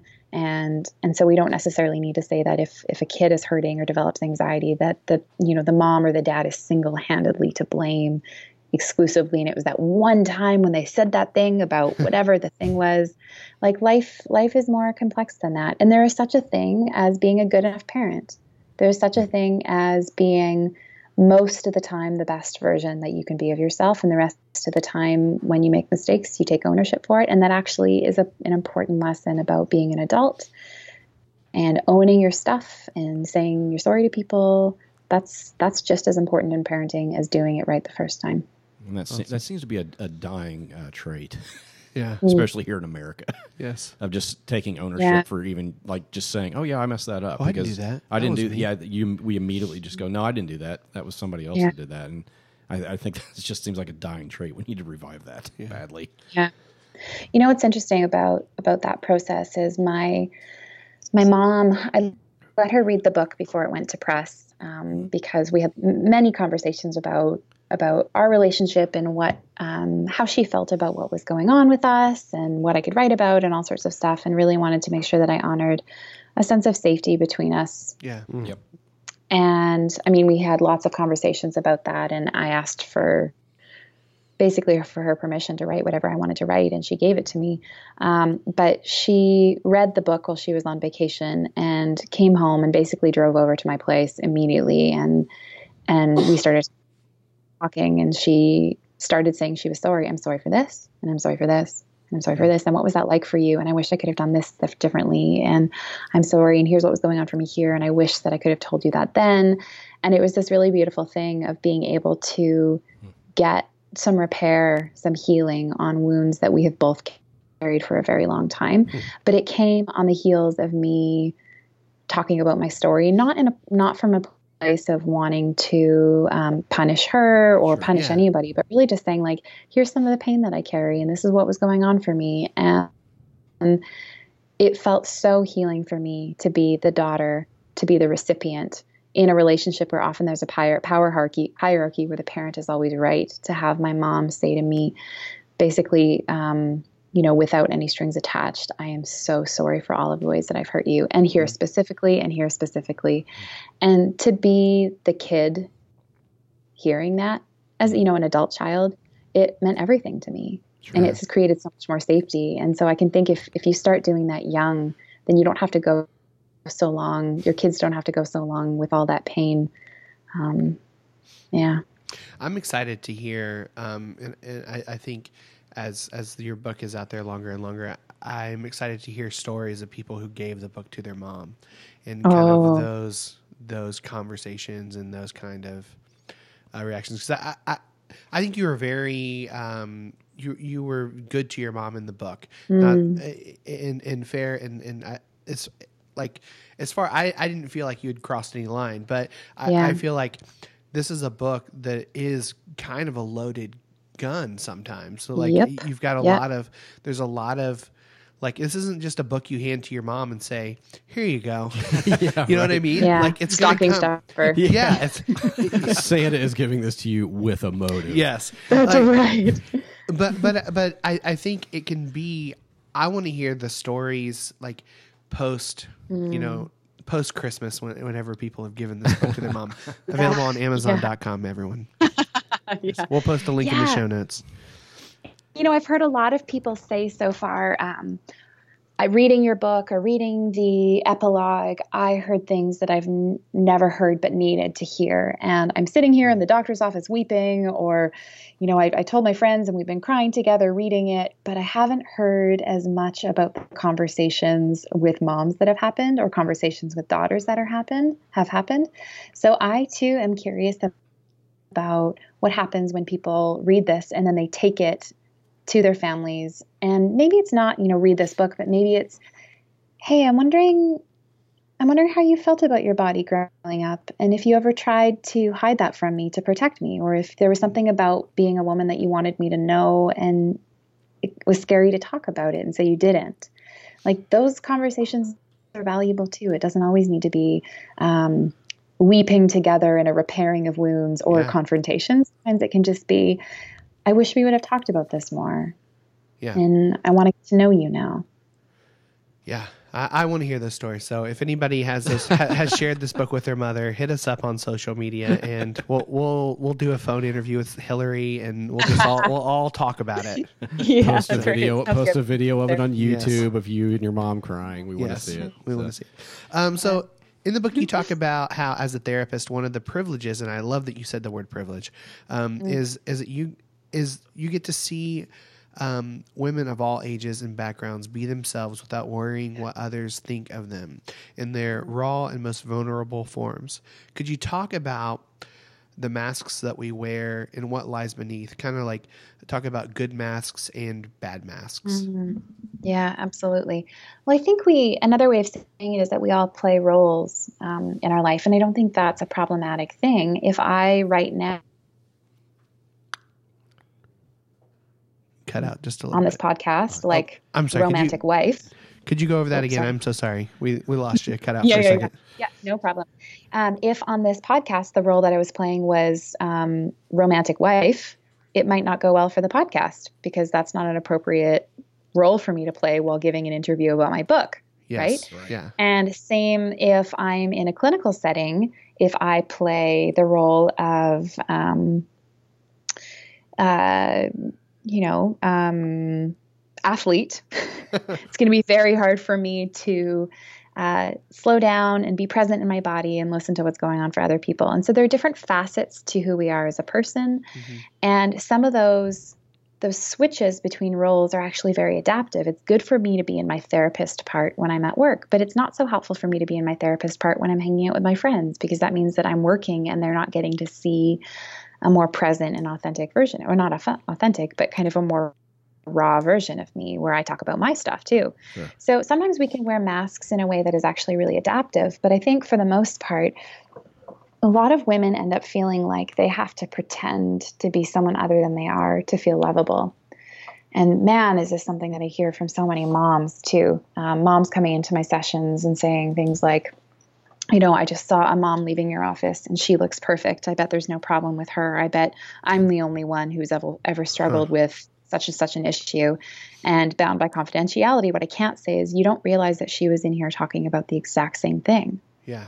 why don't you talk to each other why don't you as women share the st- stories about what's hard and what's beautiful so that you don't feel so alone in it and like you're the only one because often what happens when we feel like we're the only one or when is that we feel shame about who we are so we hide more of us to not feel the shame but the more we hide the less we feel like we're loved for who we really are and so it becomes this circle that goes around and around and around where we're constantly feeling like we have to hide ourselves but then we're never feeling like we're loved because if we're hiding ourselves and people love the mask that we wear, then how do we ever know if they love us or the mask?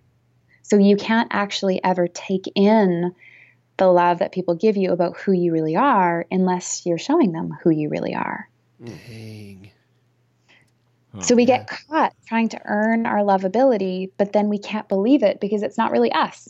Oh, so it's, yeah, right? The worst. It, it kind of reminds me of something Peter Rollins says: "Is it's, we're Mm. all walking propaganda posters." Absolutely. It, you My know, husband says, go ahead. yeah, he just says like basically the idea is that we're all putting on this front, Yeah. and that the goal is to do the work to where the, what you're putting out there. I mean, and Jesus says a lot similarly about being. I mean, that's essentially what it means to be a hypocrite: is somebody that's right. I mean, he basically you're you're acting, you're you're Yeah. putting forth this thing that you're not. The- Yeah. and so the the the pr- the the tough thing, but the key to life is to do the work to wh- what you're putting out there is this Mm-hmm. genuine you as possible. Yeah. My husband says something similar. He says, every time you meet someone, you meet their representative. Oh, yeah, you that's meet good. the person. Yeah. He, um, so sometimes he'll call me on it if I'm out somewhere and he can tell I'm really like putting on a show. He'll say, like, oh, your representative was out in full force Uh. tonight. I'll Maybe, be like, maybe next "Oh, time you and I no." can, maybe you, you and I can go to dinner next time. That's right. Yeah, yeah, yeah. She's great. Uh, and you're like, you know what? I didn't marry you to be like talked to like that. Look, I who, know who's the that. therapist here, sir? Right. Most mostly him in the marriage. It's true. But he- it's funny because he'll say things the other way around, like, you know what, I, I like it when you, you know, when you're a little bit more rough around the edges or something like that. Like it's it's okay to let people see real you. So often when he's saying the representative piece, he's saying, but I, I like the the non-performing side of you better. Yeah. That's that's more real. That's more you. Does that So mean that's when you really when you good. when you get off of a Skype call with us, it's just a string of f words? You just scream into the abyss. She just grabs a bottle of Jack and just pounds it. it's, it's right. over. Yeah. Evening is over. Oh goodness. Uh, so let me. You talk a lot about in the uh, in the book about the sort of the game of maintaining, you know, the ideal, the cultural ideal, Yeah. and that, that women need to quit it.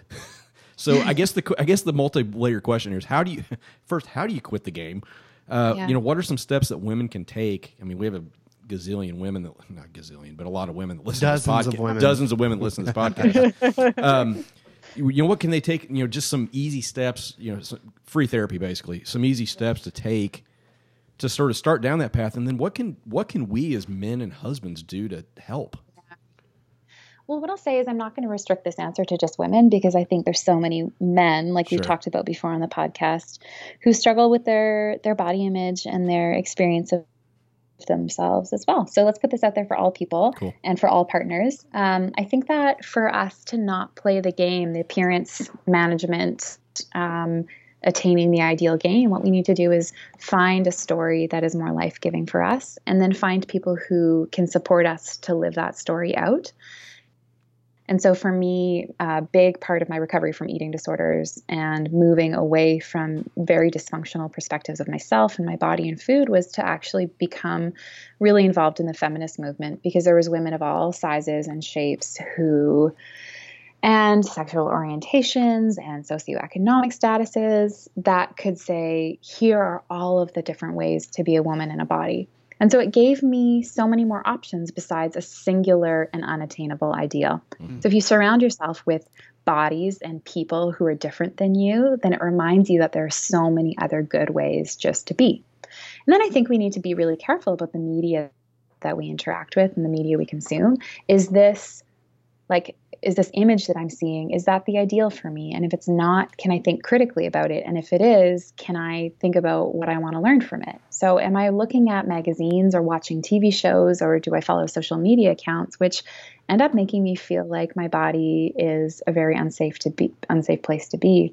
Or am I following social media accounts and watching um, watching content that actually reminds me that that it's okay for me to be me in the body that I'm in. So you can ask yourself that question, and if something the answer to that question is this makes me feel worse about myself, don't do it.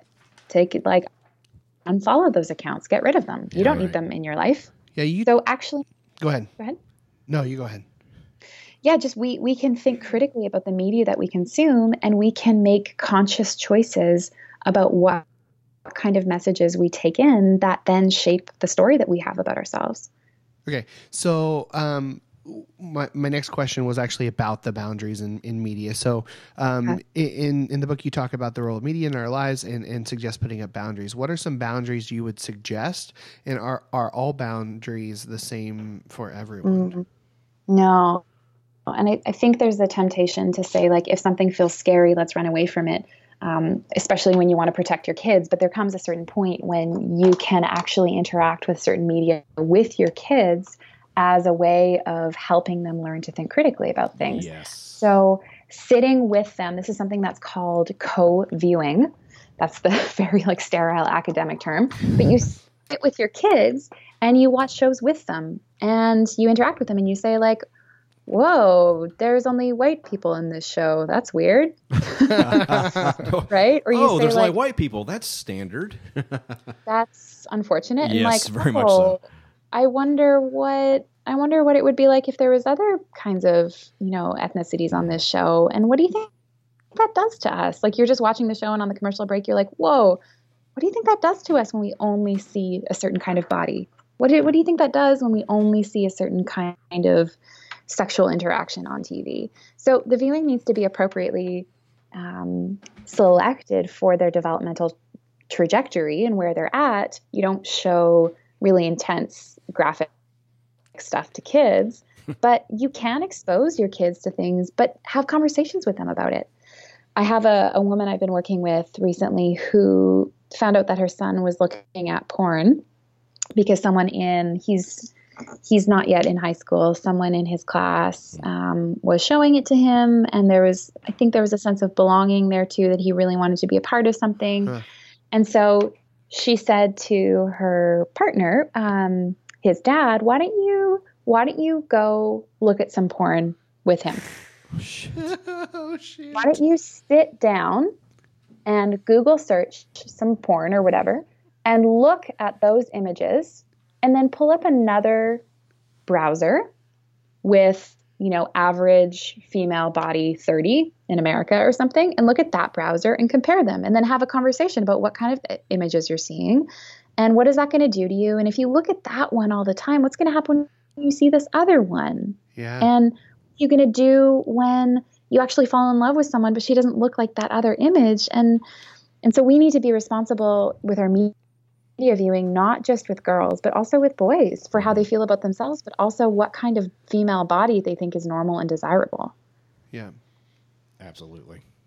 so I think as um, we need to teach our kids to take personal responsibility for what they consume, instead of saying you can't you can't watch that, say let's talk about why you shouldn't do that and how it's Yeah. going to hurt you and what are some of the choices that you can make to still feel like you know what to talk to your friends about at school but so that you're not damaging yourself or your relationships with people and then I think for spouses, it's really important to um, to be really clear about what you desire about the other person. So if someone is wearing a very particular um, st- uh, they're they're dressed in a particular style or they're wearing something that is, looks a particular way. I think it's important to communicate that you're attracted to someone, but not necessarily that that's the only thing that makes them desirable to you. Yeah. And if you only think that your partner, um, um, a woman or a man or whoever it is, is desirable if they lose a little bit of weight or if they look like a porn star or if they are um, really objectifying themselves, then maybe you need to do some work about what you value about people. Yeah. Absolutely. Preach. Yeah. Yeah. If you can't watch porn with your dad, you probably shouldn't be watching it anyway. And remember, like, this Really? is not watching porn with your dad, as in, like, oh, dad, let's go masturbate together to go Yeah, watch this. yeah, really let's not do graphic- that. Well, I was gonna. no, not that. Like, okay, this is like, so your friend showed you porn. Okay, so let's look at, let's actually have a conversation Yes, about this right, together. Not to mention, if my dad would have done that, would have been the ultimate boner killer. Never would have looked at porn again. There you go. That's how we the stop way. the porn epidemic. You That's watch how we with our do it. sons. Watch it with your father. It will put you Oh, off forever. Sheesh. Oh, Well, God. like your mom, I think what's fascinating about this one woman that I was talking about is she also had that conversation with her son and said, "Let's look at it together." oh my and God. do I look like that? No. Do you, do you think that I should look like that? No, that's not how women look. This is my body, and this is how a woman looks. And so remember that if you decide that that's the only thing that's attractive to you, then you're probably never going to be in a relationship with a human woman. Right. Wow. Okay. So uh, I don't really know where to go from there. Um, so let me let me ask this question. Since we have a lot of male listeners and we've covered some some because I, like I said we we all three found out so much in this book too Yeah, for sure. that that spoke to us even though the book wasn't written specifically for men.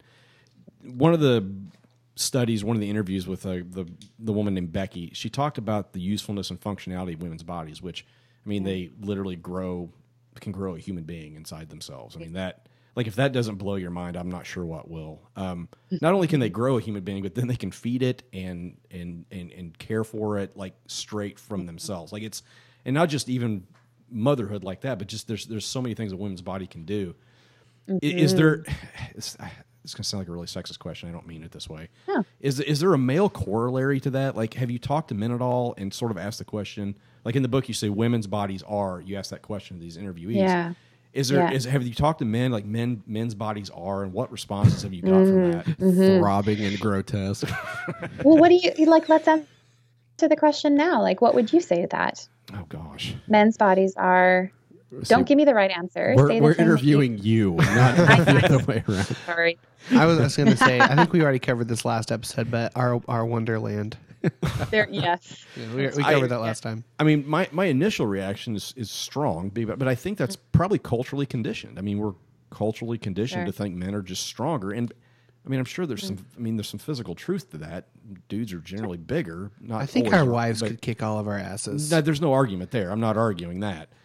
But Mm-hmm. I mean, that's that's my initial reaction. Is, is strong. We're supposed to be protectors, but I think all of that has been sort of just ground into my head throughout the years that that's what men are. Well, the ultimate litmus test would be if I said to you, women's bodies are, and you said something other than strong, then we know that that would be a gendered answer. Yeah. But if it was just that bodies are strong, that they can do pretty incredible things Right. just by being alive and surviving in this world, then then I think that that's a really healthy answer to say strong. But if that's just about men and masculinity, then what about the men who aren't strong? Right? So we need to be careful about how do we answer that question differently. And I do that in the book too. I say, well, women's bodies are, but then I also ask women, my body is. And what's interesting is that sometimes they answer those questions differently. So women will say things like, well, women's bodies are beautiful and different and magical and just beautiful right as they are. But then I say, and your body is, and they'll say broken, defective, um, not good enough. And so sometimes we have two different stories. We have the story that we want to believe, and then the story that we actually do believe. And I think that goes both for ourselves, um, for women and men, um, for yeah, the way we see others compared compared to ourselves. Yeah, so it's um, I haven't asked men specifically in an empirical and academic Yeah. context to answer that question, and that ultimately would be that's a book that I'm hoping to write in the future because the more I speak about body image, the more men say, "Well, what about me?" and and that feels like I'm I'm not allowed to talk about that because that's supposed to be a woman's issue. So that's probably one of my future books to do some Awesome. research on that. Yeah, we'll have you on Yeah. a podcast for that too. Nice. Well, there you go. Yeah, Uh, so I- it's interesting, you you know, that question, you know, women's bodies are, you know, going Yeah. through what Beth and I are going through, specifically what my wife is going through with cancer. It yeah. like strong, strong would be the word I would use. I mean, to, to watch her, I mean, it, you know, there's only been through one chemo treatment, her hair's starting to come out. And so it's getting, it's just getting really real. And so, but to watch her like go through that and then like to go right back to doing whatever she was doing, you know, with the occasional half hour nap just to regain some energy, and then she pops right back up and is back to doing whatever. It's it's unbelievable to watch. Like it, like it. I, I've thought about that recently. Just the, like a new definition of what strong means. I know we use the, Yeah. you know, the we put a person's name and the tag strong on the end of it for a hashtag. You know, Beth Strong or whatever. But like it- Sure, it, it yeah. legitimately is. I mean, that's there's just like this whole new depth and level of strength that I, that she has. Yeah. That I sort of knew was there, but have never really appreciated until now, and it's it's pretty been pretty unbelievable to watch. So Mm-hmm. Wow. Wow. And thank you for sharing that. Yeah, that's a really cool thing that your your understanding of bodies is changing watching her yes, um, struggle and and persevere. yeah, and, and body. I mean, body image is kind of a thing. Like she she doesn't feel attractive. She doesn't. You know, her hair's coming Yeah. out and all that, and you know, there's Yeah. like all this skin's breaking out, and it's just all this stuff, and it's and I you, and the difficulty is trying to figure out how to tell her that nothing has changed in how I feel about her unless it's gotten Yeah. stronger. I mean, it's just Exactly. Yeah. and I, I don't know how to tell her other than that and how to make her believe that but it's um it's not my therapy session i guess but you, you guys got your therapy sessions i'll get mine So I don't know. It's just it's just been interesting the the last few weeks to sort of witness a change in sort of how I viewed her and um, Yeah. and how we've interacted with stuff like that. So anyway, okay, I'm done now. And I think no, can I add I'll add one thing to that Yeah. though, is like I think that often when we meet someone we're attracted to them because of how they look, but also the mystery and the excitement of getting to know someone and be loved by someone. But over time, when you journey through life together, one of the things that's attractive is seeing how people deal with difficulties, how they encounter suffering, when they do the right thing, when they act with integrity, when they accomplish something. And attraction and a sense of wonder are actually um, very overlapping. I think that there is so much similarity in terms of how we how we respond to these emotions and how they well up within us that we can have wonder at at someone's experience or, Yeah. or wonder alongside someone and just like jaw dropped thinking like whoa you are magnificent Yeah. and i think that that that is a better way of looking at all human beings you're alive like Mm. that's crazy you're alive and wow there are so many things that had to go right for you to be here at any mo- moment that car that almost hit you earlier today had to stop the you know the disease that you had when you were a kid had to get cured the whatever it is like it's Yeah. pretty amazing that we're here as people and i think having that perspective of bodies that they're just walking miracles that life is this walking miracle is a much healthier way of looking at our bodies than just evaluating our appearance than just looking at if what we look like measures up so i think saying to beth i i am in awe of you Yeah. not just uh, like your appearance is just one part of who you are and it will change and it will change back and that is something that we'll navigate together because it is hard to negotiate what it's like to associate with yourself with an appearance and then see something different in the mirror that is weird for you and Yep. it might be weird for other people who see you but that is not the only thing about you that I've ever found valuable and so there is so much more that we that we have than just me liking what your hair looked like Yeah. It's awesome. I think that to go back to your comment about um, about being able to birth, that there is something really miraculous for women about the potential of being able to Sure. to bear life, and that is a really tremendous thing that is. Hmm. Being that it's so hard to have that conversation without we want to reduce women to value based on their fertility. And so it can be very, very difficult, particularly for people who felt like their identity as a mother or the p- potential of becoming a mother was very important for them when they go through menopause. Mm. And the loss of that fertility and the possibility of bearing children is is done, then then who I am, who am I? And there's Yeah. actually some really, really misogynistic literature that came out in the 50s and 60s about women's bodies after and during menopause just being like useless hunks of flesh that are like Man. male bodies that are have served their purpose and should die. Just horrific I stuff. didn't realize Mark Driscoll was that old. I didn't know he had Oh. written books all the way back then. But, uh, Rim shot. Uh, poor Mark Driscoll. So No. uh, so there's worst. no. You were like no. So there's um, yeah. It's important to say that like as women, that is one of the really incredible things that that we have the potential for. It won't be realized for all women by choice or by limitation, difficulties with fertility, or not having a partner, or you know whatever the story is but i think what we can say is that any body is amazing regardless of if it's female or male because it exists and what you know like is when you think about all of the the things that have to go right for a baby to be born for a body to exist and for everything to happen as it needs to happen so that everyone has every finger and every toe it's pretty amazing and so i think this comes back to just having a sense of wonder about life not you you are valuable and women's bodies are amazing because they're beautiful and because they can bear life but just because because we're alive and life is a really sacred and precious thing regardless of what form it comes in Amen to that. Yeah. Amen.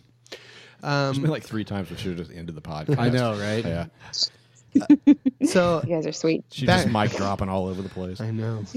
She's broken like eight mics already.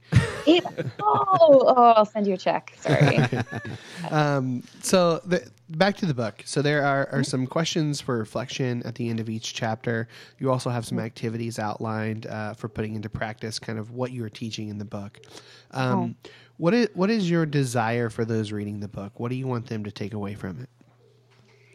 Um, I want them to take away perhaps a sense of possibility that things can be different for them moving forward, for others in their life, um, for the way that they think about themselves. It's about opening up a conversation to to dream about a different way of moving forward. Um, I think that that's probably it. I don't necessarily think that I want people to think about themselves in the exact same way that I do. I don't want people to become like s- I I don't I don't want the book or me to become another list of to-dos. Yeah, You know, here's another way that you fail if you didn't do this perfectly because that's just a, another form of perfectionism that instead of being directed at weight is directed inward, kind of at your inner life or something like that. Yeah. I think there is such a thing as having a dysfunctional perspective of health and wellness. yeah, So, what I think I want people to do is take some of the things that they've read, think about them, chew on them, see what actually would help their life feel more full and free and alive and connected to themselves and other people, and then find ways to live those things out. Yeah. And if there are things that they disagree with, then disagree with them. That's totally fine. Um, have conversations, think critically about my work, about your own life, about all of it, about your relationships, and and then make choices about what you want to do differently moving forward.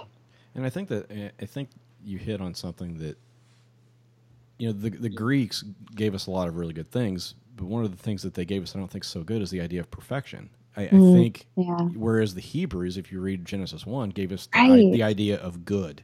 Good, exactly. Yeah, and, and I think and not good in the sense that of like a a qual you know a quantitative measure, but just a quality of of who you are in a life and just uh, an overall life perspective. And I think if we can get past the idea of some unattainable perfection, and whether it's physicality or um, a, an inner interior life or some some emotional like whatever that it is you're shooting for, if we can give up the idea of perfection, we and, and strive for good and strive for quality, then I think Yeah. that changes a lot. Yeah. Yeah, I'm so with you. Like, I think there's a lot of people when we start talking about perfectionism and shame, and I introduce the concept of self compassion and being gracious with themselves. Then, anytime they're not gracious with themselves, they beat their them beat they beat themselves up, and they're self critical and shaming of themselves, and it's the exact same thing that they were always doing. So, what we need to try and do is create um, perhaps a more balanced and forgiving way of existing with ourselves, and that means.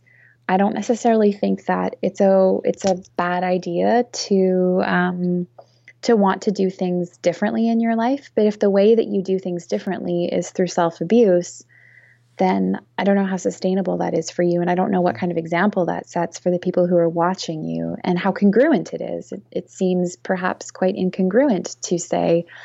I'm going to become this loving and compassionate person, but the way I'm going to do it is through this very critical, shaming inner dialogue. Yeah, and I mean it's it's what Jesus. You know, we always quote quote Jesus when he quotes the Old Testament says, "Love your neighbor," but there's a second part to that, as yourself, and like. Yeah. I actually wrote. We do uh, photo books for the boys every year. We've done this for like six, seven, eight years now. Photo books just from the photos from the past year for 'em for Christmas. Oh, beautiful. And we wrote. Uh, I wrote. Jude, we don't write much in his. He doesn't care. Um, but like my oldest, like he he loves these books, and he, so we, Beth and I each wrote a message to him. And part of what I wrote was that idea that you need to love yourself and live in the present moment because it's all you're guaranteed. And so if you love yourself, Mm. Yeah. you can better love other people. Oh yeah. If you Yeah, forgive absolutely. yourself, you can better forgive other people. If you're gracious and compassionate to yourself, you can do that for others as well. If you just self-flagellate and you know beat yourself silly, then you can't. You Mm-hmm. have you have nothing for anybody else. Absolutely. Yeah. awesome. Do you have time Well for a said. lightning round? Oh, ooh, yes, I do. I'm very excited. We haven't done one in quite a few episodes, know, I so know. because Okay, I'm ready. Yes, but I, I I had several questions based off the book that I had that I, that I wanted to, to to do a lightning round. So this is a lightning round specifically crafted just for you. Oh my gosh. Um, I'm so excited. I feel so special, so known, so loved. okay, uh, so first one. I know this is a judgment free zone, but dot, dot, dot. tomato sandwiches really? Wait, you don't like Oh. a tomato sandwich? No, what's a wor- is that a thing? Who eats tomato Lightning sandwiches? round. What I'm supposed to respond to these like judgmental statements. Yes. Uh, So They're you- all like this. You might as well just check. Do you out. like do you like tomato sandwiches? Is that is that something you regularly No. like? no, I don't eat them much anymore, but I I find that sometimes when I'm in a go-to, like I need a snack, I'm like, oh, I've I've you know this is just a thing that's easy to do. I Yeah, have like bread. a fresh I have- hardened tomato would be the f- would be fantastic on a sandwich. No, it but it's only tomato. Okay. Just You're okay tomato with and that? sometimes lettuce, salt and pepper. Oh, I'd eat the crap out of that. Yeah. You guys Not are bad. weird. throw, throw some Mustard. throw some bacon on there, and I'm all Yeah. in. Give, give me some bacon and some cheese. Take off the tomato. We're But you know, I good. Mm. don't eat any of those things. I don't eat meat or cheese, and so I'm Michael, limited. Michael to who eats vegetables. seventy percent of his uh, meals at Burger King, is No, criticizing save it. you for eating a tomato. No, sandwich. right. 70 percent of his meals at travel stops. Are you are you vegan? Uh, not anymore, but I was for a very long time. But um, I developed a bunch of new allergies a few years ago, so had to introduce eggs back into my diet, and I eat a fish probably a few times a year now. Okay. That's it. Um, favorite kind of chai tea. Oh my gosh, all of them. Oh my gosh. I, you know what? I really love ones that are oh, I could totally nerd out on you. Um, spicy and sweet, but I like the spicy. I like when it burns a little bit. Oh, yeah. So the hot ones, something with a little bit of ginger, but then the fish and the cream. Oof, Oh. it's got all fired up. Um, Do you have like a specific brand that's your go to brand, or do you like just switch it up all the time? You know, I had this um, really good one in Seattle last time I was there from an unknown coffee shop that someone bought for me, and it was the best, but I don't know where it came from. Oh, So I'm going to have to track that person down and, and go find out. But it was the perfect amount of sweet and spicy. Oof, That's awesome. trouble. Um, so I I knew that you played the the violin, right? You you rock the violin. Are you there? Did we lose you? Do. Yes, I'm here. Uh, all right, sweet. No, no, no, I'm here. But but you did you did play the you you played the violin. You keep cutting out. Dang Yeah, it. that was why I went to university, actually. Yes. Um, scholarship for performance violin. yeah. So, yeah. But I had no idea that you played the guitar. That's what I do. I had no- Oh, yeah. so yeah. what what's the first song you learned to play on the guitar? Oh, ah, this is the best. Semi charmed life. I, I love. and I, think- I think, I think it. There's something in the song about crystal meth and going down on someone else. And I was like, yeah, 15, there I was certainly with was. my brother. Yeah. and I was so excited, and I didn't know what any of those things were. And I played it for my brother, and he has since told me how hilarious it was in that moment because he wanted to be like, "I'm so proud of you! Like, wow, you're doing so well. This is your first song you taught yourself, and it's so great." But also, like, don't No. you you don't know? Don't think about that. I thought you'd say "Smoke on the Water" by Foghat because that was pretty much everybody's first song on the Everybody- guitar. Bam, No, I bam, didn't. bam. What are we Oh, fighting yeah. for? do do you I sing too? I do, yeah. Oh, you know what I should do is like a bonus on this episode. I'll send you some stuff I've written and recorded. Holy Oh, crap! that. Oh, yes. Yeah. Send it to us. Please do. Absolutely. I will. Yes. I will. Yeah. We need I it. played in a band for a little while and like went on tour for a little bit and played. Oh my goodness. Like we're learning something new about. I've uh, don't play. as much now. Oh, oh, give me one second here. Hold on You're- a second. We Sure. Our connection is poor for whatever reason. Oh man, or maybe that's me. I don't know. No, I think it's it's us. We had we've been having issues. But you played in Okay. a band for a while. Yeah, like I've played and I, I play gigs around the city and stuff. Um, I have a few friends and we, we sometimes team up and have a little lineup together. Usually, acoustic stuff and This is a current thing going Together. on. Um, I'm playing at a wedding in two weeks, and I played at one in the summer. But oh my goodness. yeah, Okay, not as much as so I if used Hillary's to. you- band, Sigmund Freud and the leather couches. Oh my gosh. yes. No, you Nailed know, it. Kevin, my husband Kevin thinks my band should be called Panic Attack. And he thinks it should be a, a feminist punk band. Yes. So great. So wait. So uh, if if you become big and go on tour, we volunteer to be roadies. Yeah, Oh gosh. We can lift equipment. for sure. You know, I think like the tour would dissolve very quickly into me just talking about phenomenology and how magical it is to be alive for about an hour. It's like That is 45 minutes of talking and then a then song and then, one another song. 45 minutes of talking. Worst tour ever. and, and then you and I, you, and then you just yelling to the three of us, stop drinking beer and move this equipment. that's right. Yeah, that's it. Yeah, you'll be the only three who will come. It'll be What is your favorite Rumi quote? Roomy quote. Oh, um, You had, a, you had a few great ones throughout the book. do. Um, I, oh, the one that just came to mind was "Take off your mask, your face is glorious." Nice. That one, yeah. All right. Uh, last album you listened to, start to finish. Oh, um, Derek Webb, fingers crossed. Ah, Ah, yeah, so good. Uh, yeah, Derek gifted that to me when we met recently, and it was very thoughtful of him. So I, Oh, I that's listened awesome. to it extensively, and I, I listened to your episode that you did with him, and it was so great. It's so good. Oh yeah, it's we. Yeah, Have, you, have you listened to his air, the airing of grief yet? No, I haven't. Oh, Oh, Yeah. you you've need to got download to. those immediately. There's only there's Right. only two of them so far. He's putting them out every Sunday after church. Sunday. Yeah. yeah. It's, it's so Yeah, good. They're so good. It's uncomfortable but so glorious. Yeah. It really is. Oh, I can't wait. Yay, It's so Derek. good. we love you, Derek. Derek, we love you long, Tim. Yeah. Um, and um, the best film you've seen in the last year, Oh, um, The Work. The Work. I don't think I've okay. heard of that one. Is that It is Canadian? a documentary. No, it's a documentary about um, group therapy in the prison system oh, and at Folsom Prison. Ah, Oh, and the Oh, Cash prisoners there? who are there for life are trained to do group therapy, and people from the outside are invited in to come do group process work um, with them, and the prisoners lead the therapy, and it everybody gets inner healing. Wow. that's yeah. pretty that's cool, a good actually. film. Watch that it. sounds awesome. Is that I have on not seen Netflix Watch it. or is it do you know? You can iTunes, Oh, iTunes. Okay, Okay. Well, there you go. Yeah, Nice. totally transformative film. You will just bring the tissues, get ready. Very cool. All right. Yeah. Where can people find you online and follow your work?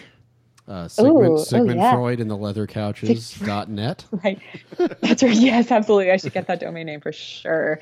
Um, oh, I I just thought of the other band name that I wanted to have for a while. Pit Stains. Ah, perfect. But these are all like weird feminist punk bands in my mind. Pit Stains, Panic Attack, Sigmund Freud. Isn't that good? Wouldn't you listen to that band? Yeah. I would listen to that. Yeah. That's great. That's right. I think I would too. Um, so online, HillaryLMcBride.com. And on Twitter at Hillary L. McBride, on Instagram, Hillary Leanna McBride, and there's two L's in my first name. Nice. That's it. All right, and we'll have we'll Yeah. have the links in the show notes. Thank you so much for coming Aw. on. Well, I It's- just love you guys. Thanks Yeah. for We love you supporting my too. work and for making space. Oh, Yeah, No. It's always always a delight to have you. Yes. On, so. Hopefully, we'll Oh, have you wow, on it's my eight pleasure. times next year. oh only. We got I to was we got going to for, like- beat the record. Okay. Okay. Good. Good. We got to stay ahead of the liturgist. So Um, well, I got two episodes with them coming out soon. Oh, so crap. Oh goodness, I they're catching up. know. I know it's true. Shoot. Take care, you guys. What uh, what uh, can I ask? What the episode titles are? Um, one is about sex, and the other one is the um, live recording from the uh, liturgist gathering in Seattle, Ah, okay. which I spoke at, which is shame. Awesome. No, So shame, sex and shame's shame. not shame is not awesome, but I mean uh, that's Oh. awesome that, that they're gonna release that.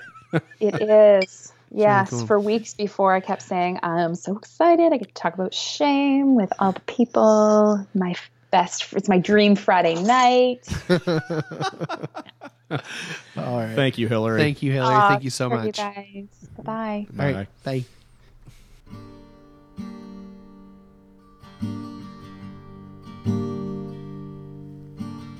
Eyes, are you listening? I watched it from afar. I watched as the clouds began to part.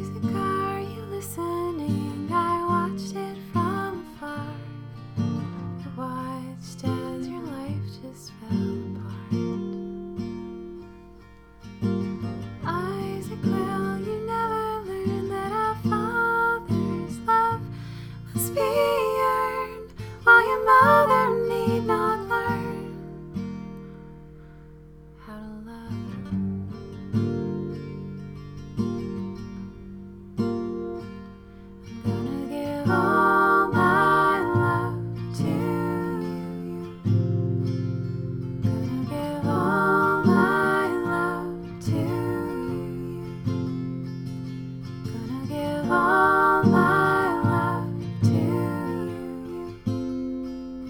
Gonna give all my love to you.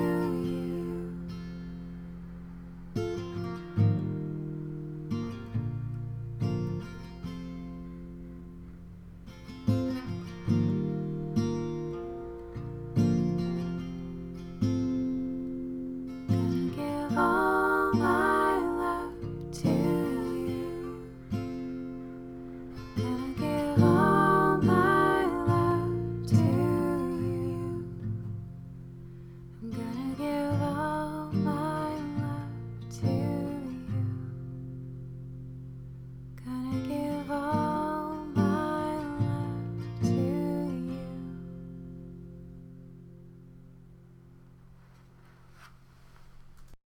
That was Hillary L. McBride with Isaac by Bears Den covering that song. it was just beautiful, man.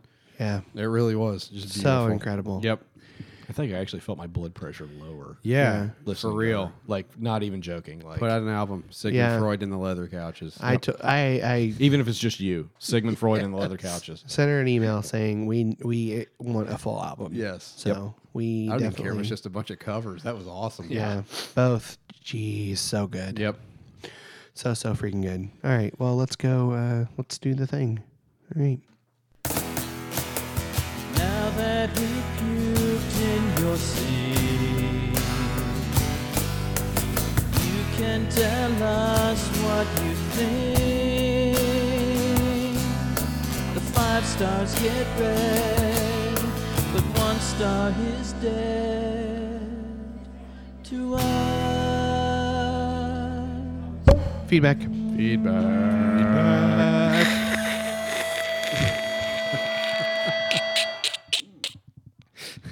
Feedback. I'm not doing this with him again. I think you might. Um, okay, so I know we Same have I bat know we have time, people same bat that, channel. I know we have people that left five stars, but they haven't showed up on iTunes yet. Yeah. However, we do have one from across the pond, our cousin from across the pond. Our cuzzy. Good day, mate. Another shrimp on the Bobby. Thanks for giving us a country. Yeah. Sorry we kicked your please, ass. please take Oh, it back. Yes, Catherine, this is Susan. Um, Okay. We're not doing this every I'm week. calling you about this, but uh, your grandson is out here shooting guns. Shooting guns. It gets better every time I hear it. Um, this is by Revved Sister. It'll be our friend, our uh, pub friend, uh, Fiona. Fiona Apple. No, not Fiona Apple. No. Fiona, Princess Fiona. She's not a criminal. Fiona Guinness. No. That's Ireland. She's not from Ireland. Oh, She's same from thing. England. Same thing. Nope. Sure isn't. No, it's not. It's two different Oh countries. yeah, Brexit. She's from Manchester and you're a dipshit. It's called It's a Grower. Don't they have a Same. football team there? Sorry, Fiona. It's a grower. Is that what she said? Yeah, that's what it's called. It's a Nice. grower. Uh, You know what that means? That means, man, I listened to this and what a shit pile. And somehow it's roped me in. That's what that means. Uh, actually logged into iTunes for once, so I figured it's about time I five starred these gentlemen. Discovered the podcast when they randomly followed me on Twitter, which seems to be an emerging theme. I was unsure at first, as it seemed a bit blokey, but it soon. Look, Fiona, if you're not going to speak English, I mean, but it soon grew. It soon grew on me, and it turned out I seriously liked these gents enough enough to become part of the community they created through the podcast. If you have an open mind and a heart for communal good, check it out, Fiona. Definitely an open mind. Yeah. Uh, thanks, Fiona. The opener, the better. Uh, yeah. So, um, yeah, i- i- if you've listened to this episode and you enjoyed it, um, do us a giant favor, fa- favor, do us a favor, Yep. and uh, get on iTunes, which you're probably listening to it on anyway. It's so easy just to leave us a review. It helps uh, helps basically us get more notoriety inside the iTunes algorithm, so that if you listen to this, you might like that. Um, so yeah, give us a give us a five star review. We'll read it on the show and. Uh, Don't just click five stars. Leave a little something. Yeah, yeah, leave leave, words. some words so we can Yep. read them and we'll talk about. Don't you. curse because Apple won't post it. Yep. Yeah, no cursing, no dick jokes, um, Yeah. unless you you know, talk about Grindex or something like that. Yeah, you have Slide to- it you have in. to- yeah, you have to use- Eat my Grin Deck. Really liked that one. Yeah, that was, that's a, a fun that was one. a good one. I say that quite I do frequently. too. Yeah. You said it tonight, actually, didn't you? Did I? No. No, Uh, you said it last week to Lucas after Yeah. you told him to eat your dick. Oh, yeah. Well, Yeah. When in Rome, Eat when my, in England, Eat my my, Grin Dick. green dick. Thank you. Something's wrong. Yeah, if it's green, that's Yeah, not something's great. definitely wrong, little- Michael. Probably gonna get a shot for that. Oh, I don't know. Where are we at? Don't go don't know. chasing waterfalls. Feedback. Uh, Brad, Twitter. Yes. Uh, top nine. Slow That's all week I on got Twitter. this week. Let's do the top 69. Number I- number number sixty nine. Nathan Pratt at Natty Pratt. Natty Pratt, Natty Ice. Miscellaneous thoughts from Pastor's podcast last week. I grew up with prime rib and Yorkshire pudding on Thanksgiving, which that sounds awesome. Sounds good. Uh, Wix, by the way, Yorkshire pudding, not pudding. In case you're wondering, What is it? It's like a we call them in in America popovers. So it's like a big friggin' dough thing. Like a I can't really describe them. You put them in like a over glorified muffin tin, but they're deeper than a muffin. Anyway, all right, that's a Yorkshire pudding. All right, Deeper, than, a- deeper than a muffin. yeah, Wi- same. Just like Michael's mom. Uh, oh my god. oh my god. Wow. Thank you. Thank you. Wow. No, that's for all the jokes. that's for all the jokes you've made about Brad and I's mother. Thank you very much. Uh, There's a boy. lot to, to there's a lot of material with Sweet Sweet Debbie. Can I finish this, please? Yeah. Yeah, go ahead. All right. Wix has often advertised the state pie of Indiana on IU basketball radio broadcasts. Martinsville Internet. Lucas shouldn't plug anything. Hashtag something about that eel. There's just some Number eight, Paul Fodder. Fodder barely Didn't touched her. touch her. What?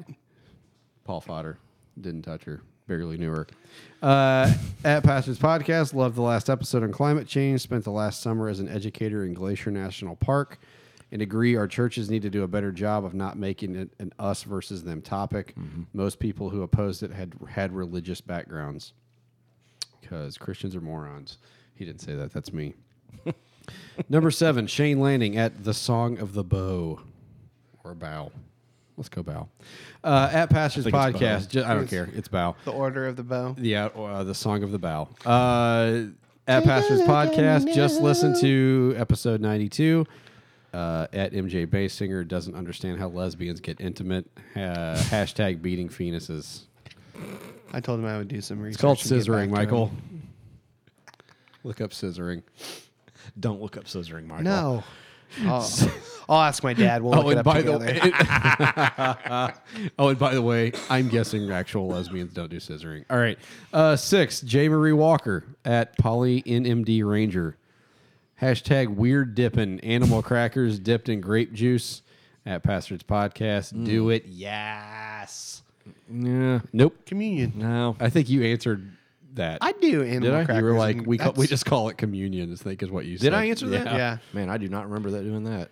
I do like You were on your hashtag toilet. You weird don't dipping. remember. Huh? I do like hashtag weird dipping though.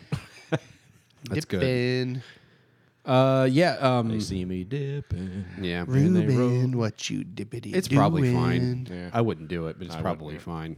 Uh, number five, Paul Fodder. Didn't touch her. Uh, at Paul Fodder. At Pastors Podcast. Top 10 this week was further proof you guys are the hashtag mayonnaise of podcasts. Uh huh. it, was, it was Oh, Yeah. rough. Did you like that? It was rough. Thanks for nothing. Okay. You weren't even. You didn't even do your job. You had one job. You know what? You had one You know job. what? Fuck you both. Because I worked 25 hours in two days. Yeah, go ahead and bleep that. Fuck you. Yeah. Uh, yeah, yeah, no, I'm, not doing this. I don't care. Number 4 You're fine. Zesty Spice at Becky Seville. I want at this is just a completely shameless me putting this. Uh, Yeah, I thought we were. I thought we were banning her from the top ten. Well, we only had nine because nobody responded to this last week. yeah, thanks guys. Uh, I want at Polly named Brad back on Pastor's podcast because when MJ Basinger does feedback, I get shafted and don't make the titter top twin. Hashtag bring back Brad. Hashtag Lucas can stay. Hashtag make Brad a pastor again. Hashtag something about that eel. There's just something about that Hashtag tra- or sorry number three Tracy with I'm dr- I'm not drunk but Are you punking Drublick? I uh That, that it's kicking like a mule at It's- eleven percent. Yeah, well, that and the forty Plus the percent Lagavulin. Yeah, Plus the sriracha. Number three, Tracy with the Y, that girl with the ukulele. uh, Ukulele. yeah, it's customary to buy someone dinner before you give them the shaft. I kind of feel like an Asian swamp eel now. Uh, Wow. number two, 51 Shades of Biden at 51 Shades of Joe. Climate change be damned. I don't care how steamy our atmosphere gets. I'm never giving up my hot times with Joe. Hashtag something about that eel. Hashtag Lucas can stay. And then this should put an end to so much shit. Number one. That, can that be any louder? Every week it gets louder. I don't. You guys complain it's not nothing's loud enough on my phone. Number one, Dan Burgess Uh, two weeks in a row. He needs to go for the turkey. at DP. Step your game up. DP Burger. DP DP Burgers and Fries. BK burger. Happy Thanksgiving to me at Passage Podcast. It was amazing to hear my name at number one. I ran upstairs right away to play the clip for my wife and interrupted her trying to quiet our crying baby. Hashtag Michael is the best. Hashtag stay away, Brad. Hashtag something about that eel. Hashtag titter top twin. Hashtag eel hole. What was the hashtag last week? I don't even I know. think it was Uh, something about that eel. no, I don't think it No, was. I think it was. Yeah, It had to have been 'cause it's something the about only that thing eel. Anybody Oh, used. that's- It was either that or uh, it was that or uh, breakaway space pants, Oh Yeah. man. which is which is pretty good. in I its will own say I right. did. I, I listened to that episode. Really enjoyed that interview with Press. Uh, We'll have, Preston. We'll have, His name's Peterson. He got screwed that I up last week. did. I did too. Why Why, do I want do you to call think it his that? name's I Preston? think I, I said don't know. Preston because you said it on the podcast. I know. I don't know why. Peterson. Peterson. Yeah. Oh, man. Yeah, we're We gonna gotta have get him back on. We're gonna have him back on. yeah.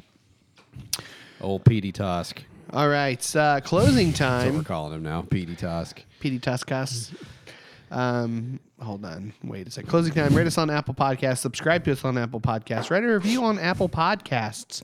Check out our website, ingloriousbastards.com. Support for this podcast comes from listeners like you. And I mean you. I'm you who's driving your car right now.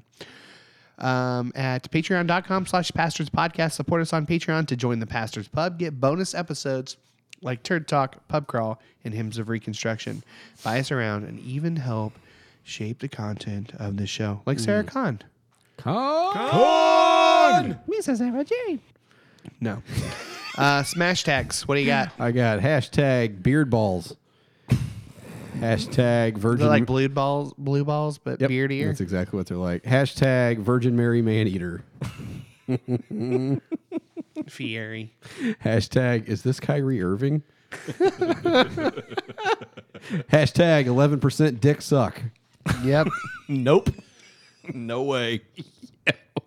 nope. that's my vote We're not doing that. Nope. Absolutely not. First of all, I didn't even say that. Second of all, we're not doing that.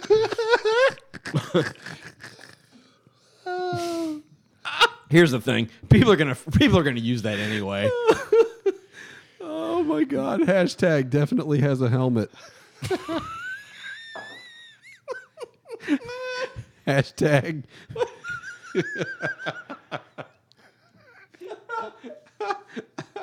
Hashtag uh, Bruce John Homer. florida man bruce john homer Hashtag three King- first names Hashtag King Shit of Flavortown. Hashtag watching porn with your mom. Hashtag throbbing and grotesque. The, the Michael Basinger story. Eat a fucking desk. Fuck you guys. it's his autobiography. Eat a fucking dick. you guys are doing nothing for my body image. Fuck you both.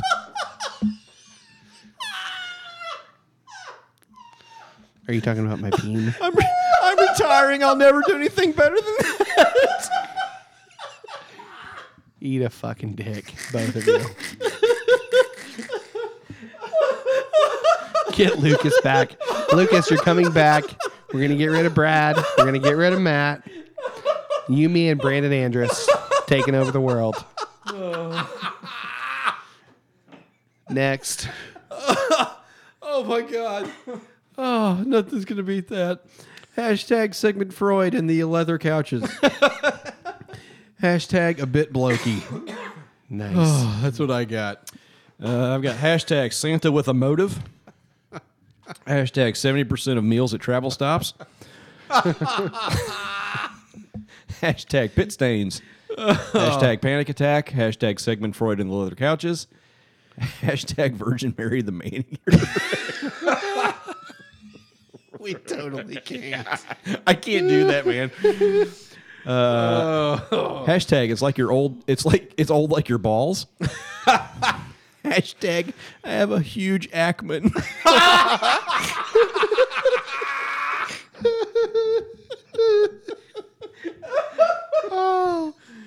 Uh, hashtag dare you to change it to man eater. Hashtag butt dial Brandon Andrus. Hashtag Oompa Loompa Peen. uh, hashtag Hillary McBride, good for your blood pressure. Oh, man. Hashtag, hashtag deeper than Michael's mom. Wow. God, that, That is, you are a terrible human being. you are kind of a bad person. hashtag throbbing and grotesque, the Michael Bay singer story. nope. Somebody's going to waste about 40 characters using that. Uh, Anything else? That's it. All right. I've got uh, hashtag damn you, Hillary. Uh, hashtag watching porn with your dad. It needs to be porn. Porn with your dad. Hashtag RSVP your pants. Um, hashtag, this is an underrated one. I don't know if you guys are paying attention. Hashtag uh, cookies and angel semen. We were. We just ignored you. Uh, hashtag a bit blokey. hashtag deeper than a muffin tin. and since we have 280 characters now, hashtag Hall and Oates and 11% dick suck. See, we can do longer. We can do longer hashtags now. Oh man, God, A lot of good ones there. I like watching porn with your dad. I like. um Definitely has a helmet. That's a pretty. I like definitely Definitely. has a helmet. Uh, I do like eleven percent dick suck. We're not, we're not doing that. I also I, I- my dark horse is Bruce John Homer. Three first names. Oh, man, Lot of I, really I good don't know. ones. Throbbing and grotesque is pretty good. No. That's pretty veto. good. Come on, no. we don't even you have guys to add the ruined it. Michael shit. Just No. throbbing and grotesque. Nope. Veto. The Michael Bay Hard singer- veto. A Michael Basinger joint. The stump stars and Shit. We've got to be throbbing grotesque. It's got to be throbbing and grotesque. No. it- Come on. No. yes, it does. Hard pass. Come on. Hashtag watching porn with your dad. It is. No, I don't want to do that one. No, How about definitely definitely has, a helmet. Let's okay. we got the producer to agree. If you listen to this episode in its entirety, hit us up on social media with the hashtag hashtag definitely has a helmet. You can find us on Twitter at Bastards Podcast, At Polly Day Matt. At Uh, Polly Day Brad. at MJ Basinger, Facebook.com slash Bastards Podcast, Instagram, we are Inglorious Bastards. Oh, yeah. Well, that was fun. Yeah, let's do it again. It was all right. next week. Same bat time, same bat channel. Let's go watch IU lose to Duke. I don't know what just. It's kind of a nice mashup. Not really. No. Yeah, it works. No, it doesn't. Check out our friends Twisted Sisters. Twisted Sisters. Um, Hungry like the wolf.